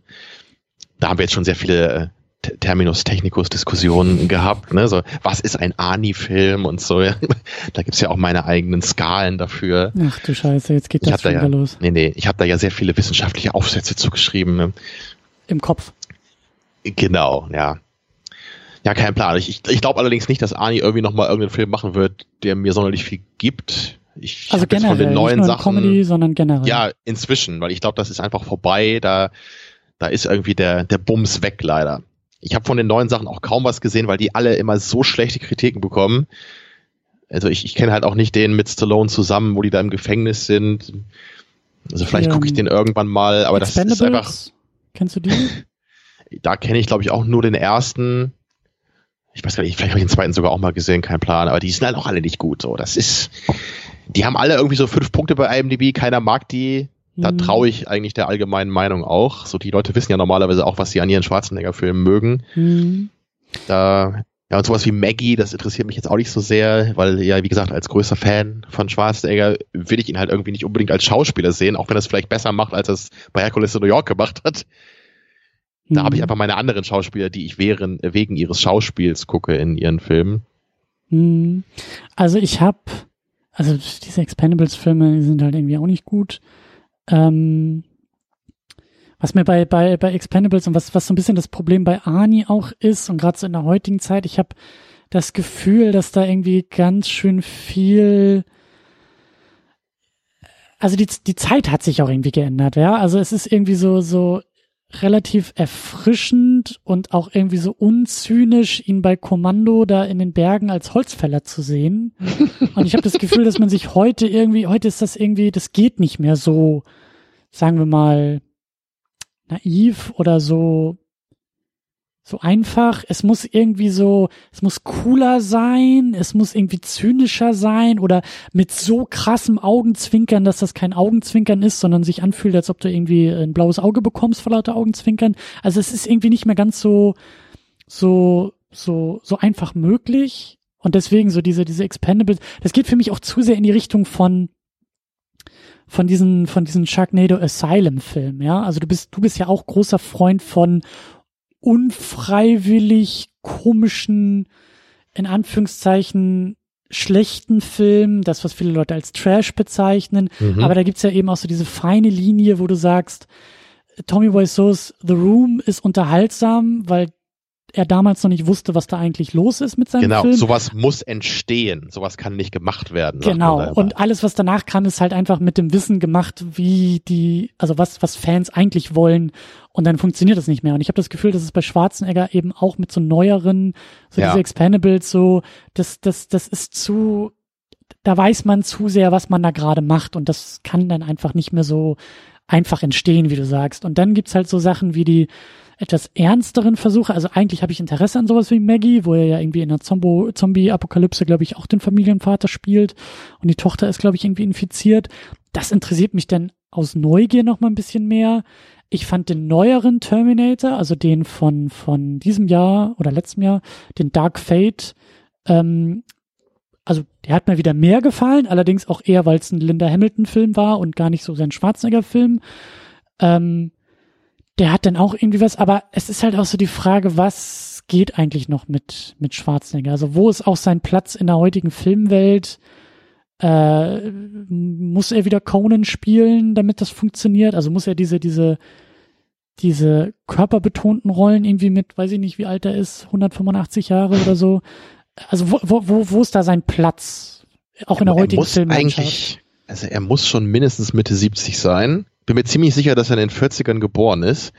Ach du Scheiße. Also er muss echt ziemlich alt sein inzwischen. Ja, und aber auch so Filmlandschaft, ne? Also was ist jetzt irgendwie, was gibt das Kino vor? Und du wirst wieder mit den Augen rollen, aber es ist halt sehr superheldenlastig und sehr, also Arnie hat keinen Platz in einem Fast and the Furious Film. Er hat keinen Platz in einem Marvel Filmuniversum. Fragezeichen. Er hat keinen Platz bei, weiß ich nicht, bei irgendwelchen Netflix Serien oder so. Also wo will er hin? Wo kann er hin? Was passt zu ihm? Wo ist jetzt wieder der Geschäftsmann Schwarzenegger, der ja oft so klug so seine Karriere auch immer wieder gewandelt hat, aber seit seinem Comeback aus der Politik habe ich das Gefühl, rennt er eher irgendwas hinterher. Er macht nur die Sachen, genau, er macht nur das, wofür man ihn früher kannte. Er macht eben spezifisch die Terminator-Filme. Es gibt schon seit Jahren immer dieses King Conan, ne, wo es diese Gerüchte gibt, ob er diesen Film nochmal macht, wo er dann wahrscheinlich selber irgendwie der alte Conan ist. Das wäre wahrscheinlich das, was mich am ehesten noch interessieren würde. So, aber würde ich dann, wenn man ihn vielleicht echt mal ein bisschen anders benutzt und er jetzt nicht wieder auf dem Pferd noch durch die Steppe reitet und Leute niedermäht, sondern wirklich vielleicht wie so eine Art Mentor ist oder wirklich ein König ist, keine Ahnung, das müsste zumindest ein bisschen was anderes sein. Ja, aber ich muss da ganz ehrlich sagen, man kann auch irgendwann sagen, es ist vorbei, ne? Man ist Mitte 70, man ist kein Actionheld mehr, man muss nicht immer Terminator 7 oder 8 oder was auch immer noch machen, man kann irgendwann auch sagen, dann wir können die Reihe ruhen lassen, würde ich mal behaupten, also für mich kam da nach Teil 2 nichts mehr raus, was man unbedingt hätte sehen müssen. Mhm. Ja, aber so läuft's halt heute, ne? Und es ist immer nur Brand Recognition. Mhm. Und es geht also so lange weiter, bis es den Leuten einfach nur noch zum Hals raushängt. Also was ich ja auch irgendwie sehe in der IMDb, was so ansteht, ist halt irgendwie Triplets, also die Fortsetzung von Twins. Ja, das habe ich auch mal gehört. Seit 30 Jahren, glaube ich, auch irgendwie gerüchtet wird. Irgendwas mit Conan, The Legend of Conan heißt es hier. Dann irgendwie eine Serie, die heißt Superhero Kindergarten. Da sind wir ja beim Thema. Also zumindest spricht er da irgendwie was. Aber da meine ich ja, ne? Superhelden und irgendwie so Kindergarten-Cop-Anspielungen, das funktioniert vielleicht noch. Oder hofft er, dass es funktioniert. Aber das war's dann auch so ein bisschen. Also das geht halt alles sehr stark in irgendwelche alten Kamellen. So. Tja. Naja, ja, also ich kann da dann nur so ein bisschen als Resümee oder abschließend nur sagen, wenn du irgendwann dann mit dem Nachwuchs mal einen Schwarzenegger-Film guckst, dann warte lieber ein paar Jahre länger und fang dann mit Last Action Hero an, denke ich. Also ich weiß jetzt auch nicht mehr genau, so ab wann man den gucken möchte. Aber ist also da nicht irgendwie die Figur irgendwie 12 oder so? Also ein bisschen älter? Ja, so also 12, in dem 14, Alter. Ich weiß halt nicht, ob das jetzt so ein Film ist, den man jetzt mit 5, 6 guckt oder vielleicht eher so mit 10. Ne? Da werden wahrscheinlich schon ein paar Leute erschossen. Ja. Denke ich mal, wenn ich mich jetzt richtig erinnere. Und es gibt immerhin auch Ian McKellen als der Tod, der noch kurz auftaucht, was vielleicht auch ein bisschen gruselig ist. Wow. Also, aber das wäre wahrscheinlich das, wo ich am ehesten mit anfangen würde. Und wenn man dann ein bisschen älter ist, ne, so mit 12, 13, dann kann man halt alle Sachen gucken. Dann kann man halt anfangen mit Conan, mit den Terminator, mit Total Recall. Wobei das halt schon eher so der blutigste ist. Ja, ich mache mir da ein bisschen Sorgen. Ich finde das so lustig, das hat halt Mike Soclasa von Red Letter Media mal erzählt, irgendwann, dass er halt damals den Total Recall mit seinem Vater im Kino geguckt hat, weil er den halt irgendwie sehen wollte. Und dann war er da irgendwie, weiß nicht, mit 10 Jahren da drin und er meinte halt, er hat halt das Gefühl, er müsste sich gleich übergeben, weil man da halt echt so krass blutige Szenen hat, ne? Wie halt Arnold so irgend so einen Typen so als menschliches Schutzschild benutzt und dann Verhoeven halt so krass diese Bloodpacks natürlich dann noch benutzt hat. Ja, und da war doch irgendwie dieses komische Wesen da, irgendwie dieses Alien-Dingsbums da irgendwie im Bauch oder so. Boah. Ja, da gibt es einige eklige Szenen, ne?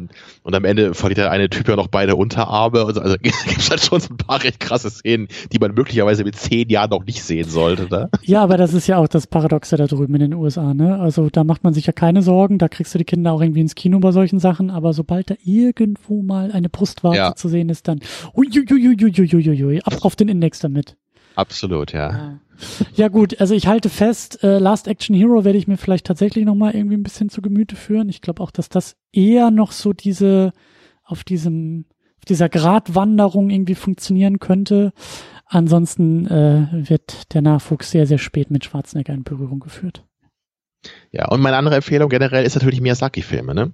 Nicht diesen ollen Disney-Kram, ja, schöne Miyazaki-Filme schnappen, vielleicht auch da nicht gleich Mononoke, sondern vielleicht erstmal die ein bisschen lieber sind, wo auch nicht Leuten die Hände abgehackt werden teilweise, aber da gibt's ja auch noch ein paar, die noch ein bisschen lieber sind oder sowas wie Kiki, ne, und Totoro. Ja, und das ist ja jetzt auch, zumindest zum Zeitpunkt dieser Aufnahme, bei Netflix kommt das ja nach und nach endlich auch mal ins 21. Jahrhundert zu Streaming-Plattformen, und wir hatten auch schon vor ein paar Monaten Ponyo geguckt. Ich weiß nicht, ob du den kennst. Der fehlt mir noch. Den habe ich halt immer noch nicht gesehen, weil der so kindlich sein soll. Ja, ist er auch sehr. Aber der ist wahrscheinlich gut für den Nachwuchs dann, ne? Um dann ein bisschen früher vielleicht damit anfangen zu können. Ja, und die liebe Kostümfrau, die großer Miyazaki-Fan ist und auch kurz im Nachwuchs bekommen hat, liebe Grüße an dieser Stelle, falls sie zuhört, hat auch die wunderbare Empfehlung gegeben, dass man bei Miyazaki, also bei Studio Ghibli-Filmen, am besten einfach sich am Alter der Hauptfiguren orientiert.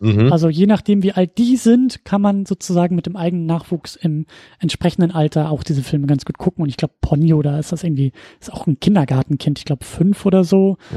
Wird nur schwierig beim wandelnden Schloss, weil da unsere Hauptfigur in eine alte Frau verwandelt wird. Da darfst du dann nicht zum falschen Zeitpunkt reingucken. Naja, dann guckt man so halt den ersten Teil und dann erst den Rest mit der Rente oder so. Genau so muss man das machen. Du kannst dich auf jeden Fall schon mal darauf freuen, dass ich dir in den nächsten 16 Jahren ungefähr alle 3 Tage irgendeinen Filmtipp schicken werde, den du mit dem Nachwuchs gucken musst. Sehr gut. 80% davon ist dann Schwarzenegger oder? Immer wieder die gleichen Filme empfehle ich. Stallone, Schwarzenegger. Ja. Ja, gut. So, also das kriegen wir schon irgendwie hin. Zumindest filmisch sollte der Nachwuchs da genug Ansprechpartner haben, würde ich mal sagen. Das glaube ich auch. Ich glaube auch, dass da auch Leute sehr gute Ansprechpartner sind, die auch hier zuhören. Ich glaube nämlich auch, dass da ein paar Menschen dabei sind, die auch selbst schon Nachwuchs haben. Da mache ich mir eigentlich gar keine Sorgen.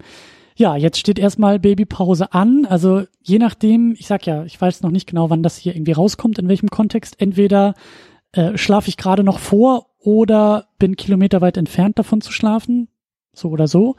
Aber es wird auf jeden Fall erstmal eine Pause geben. Hatte ich auch in der letzten State of the Unit mal so ein bisschen durchgekaut, aber so ganz grob ist erstmal die Idee, 2-3 Monate wirklich gar nichts zu machen. Das tut mir, glaube ich, auch mal ganz gut. Und dann will ich erstmal mit so Elternzeitvertretung hier bei der Second Unit weitermachen. Also da werden dann andere Stimmen als meine die ein oder andere Ausgabe machen, wahrscheinlich auch irgendwie so zum Thema Kinderfilme, und dann soll eigentlich die Superhero Unit erstmal weitergehen, und hier in der Second Unit so mit 9 Ausgaben ist das so ganz grob erstmal fürs Jahr 2021 angedacht. Also ja, wir gucken mal, wie wir das machen. Das sehen wir schon irgendwie. Vielleicht mache ich auch mal eine Vertretungsepisode und genau. Also, und wir können ja mal gucken, wenn irgendwie Tenet rauskommt, gucken wir mal, ob wir irgendwas machen oder was. Wir planen auf jeden Fall jetzt nichts Festes erstmal die nächsten Monate. Ganz genau. Die nächsten Monate ist vor allen Dingen bei mir und bei uns hier wirklich das Kind im Mittelpunkt, und dann schauen wir mal, wie es weitergeht. Aber das ist halt anders als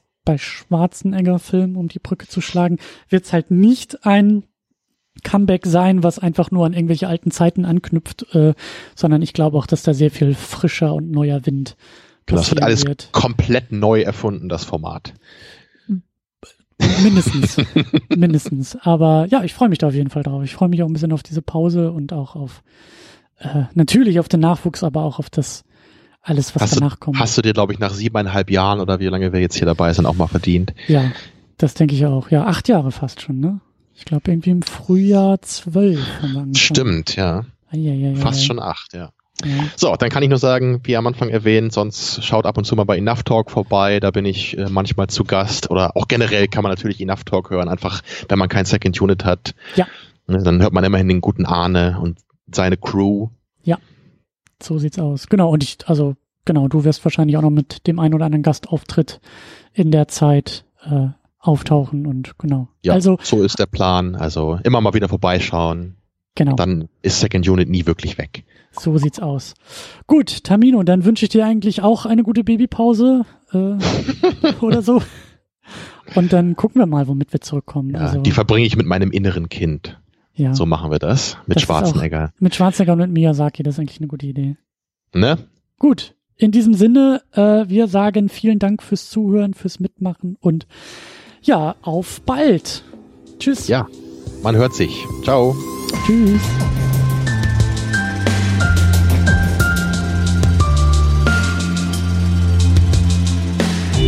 Second Unit.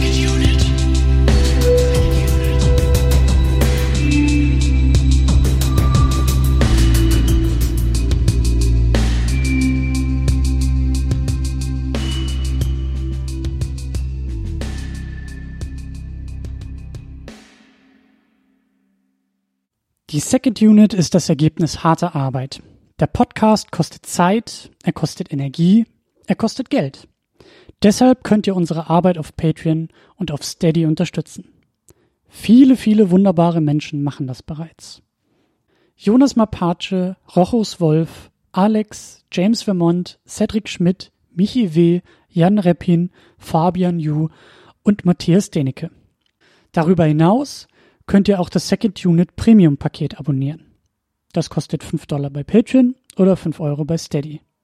Second Unit Premium gibt euch einen Blick hinter die Kulissen. In der State of the Unit erzähle ich euch einmal im Monat, was hinter den Kulissen geplant wird, was gerade so abgeht und was in den nächsten Wochen ansteht. Das gibt's einmal als Video, das gibt's auch als Audio. Darüber hinaus erhaltet ihr im Premium-Paket Zugang zu den Livestreams. Ihr könnt also, während wir unsere Second Unit aufnehmen, live dabei sein, zuhören und kommentieren. Außerdem erhaltet ihr auch einmal im Monat ein weiteres Format zusammen mit Tamino, das wir einfach nur Pre-Show nennen.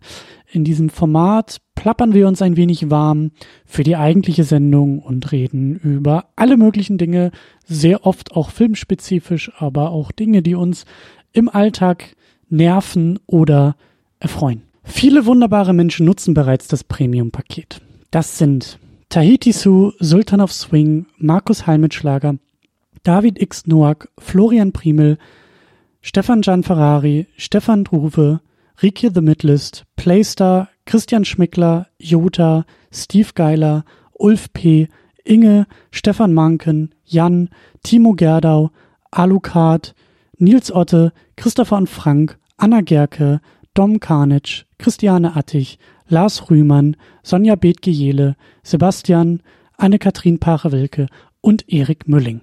Darüber hinaus könnt ihr auch das Doppelte für das Premium-Paket ausgeben, wenn ihr sagt, das ist es mir wert.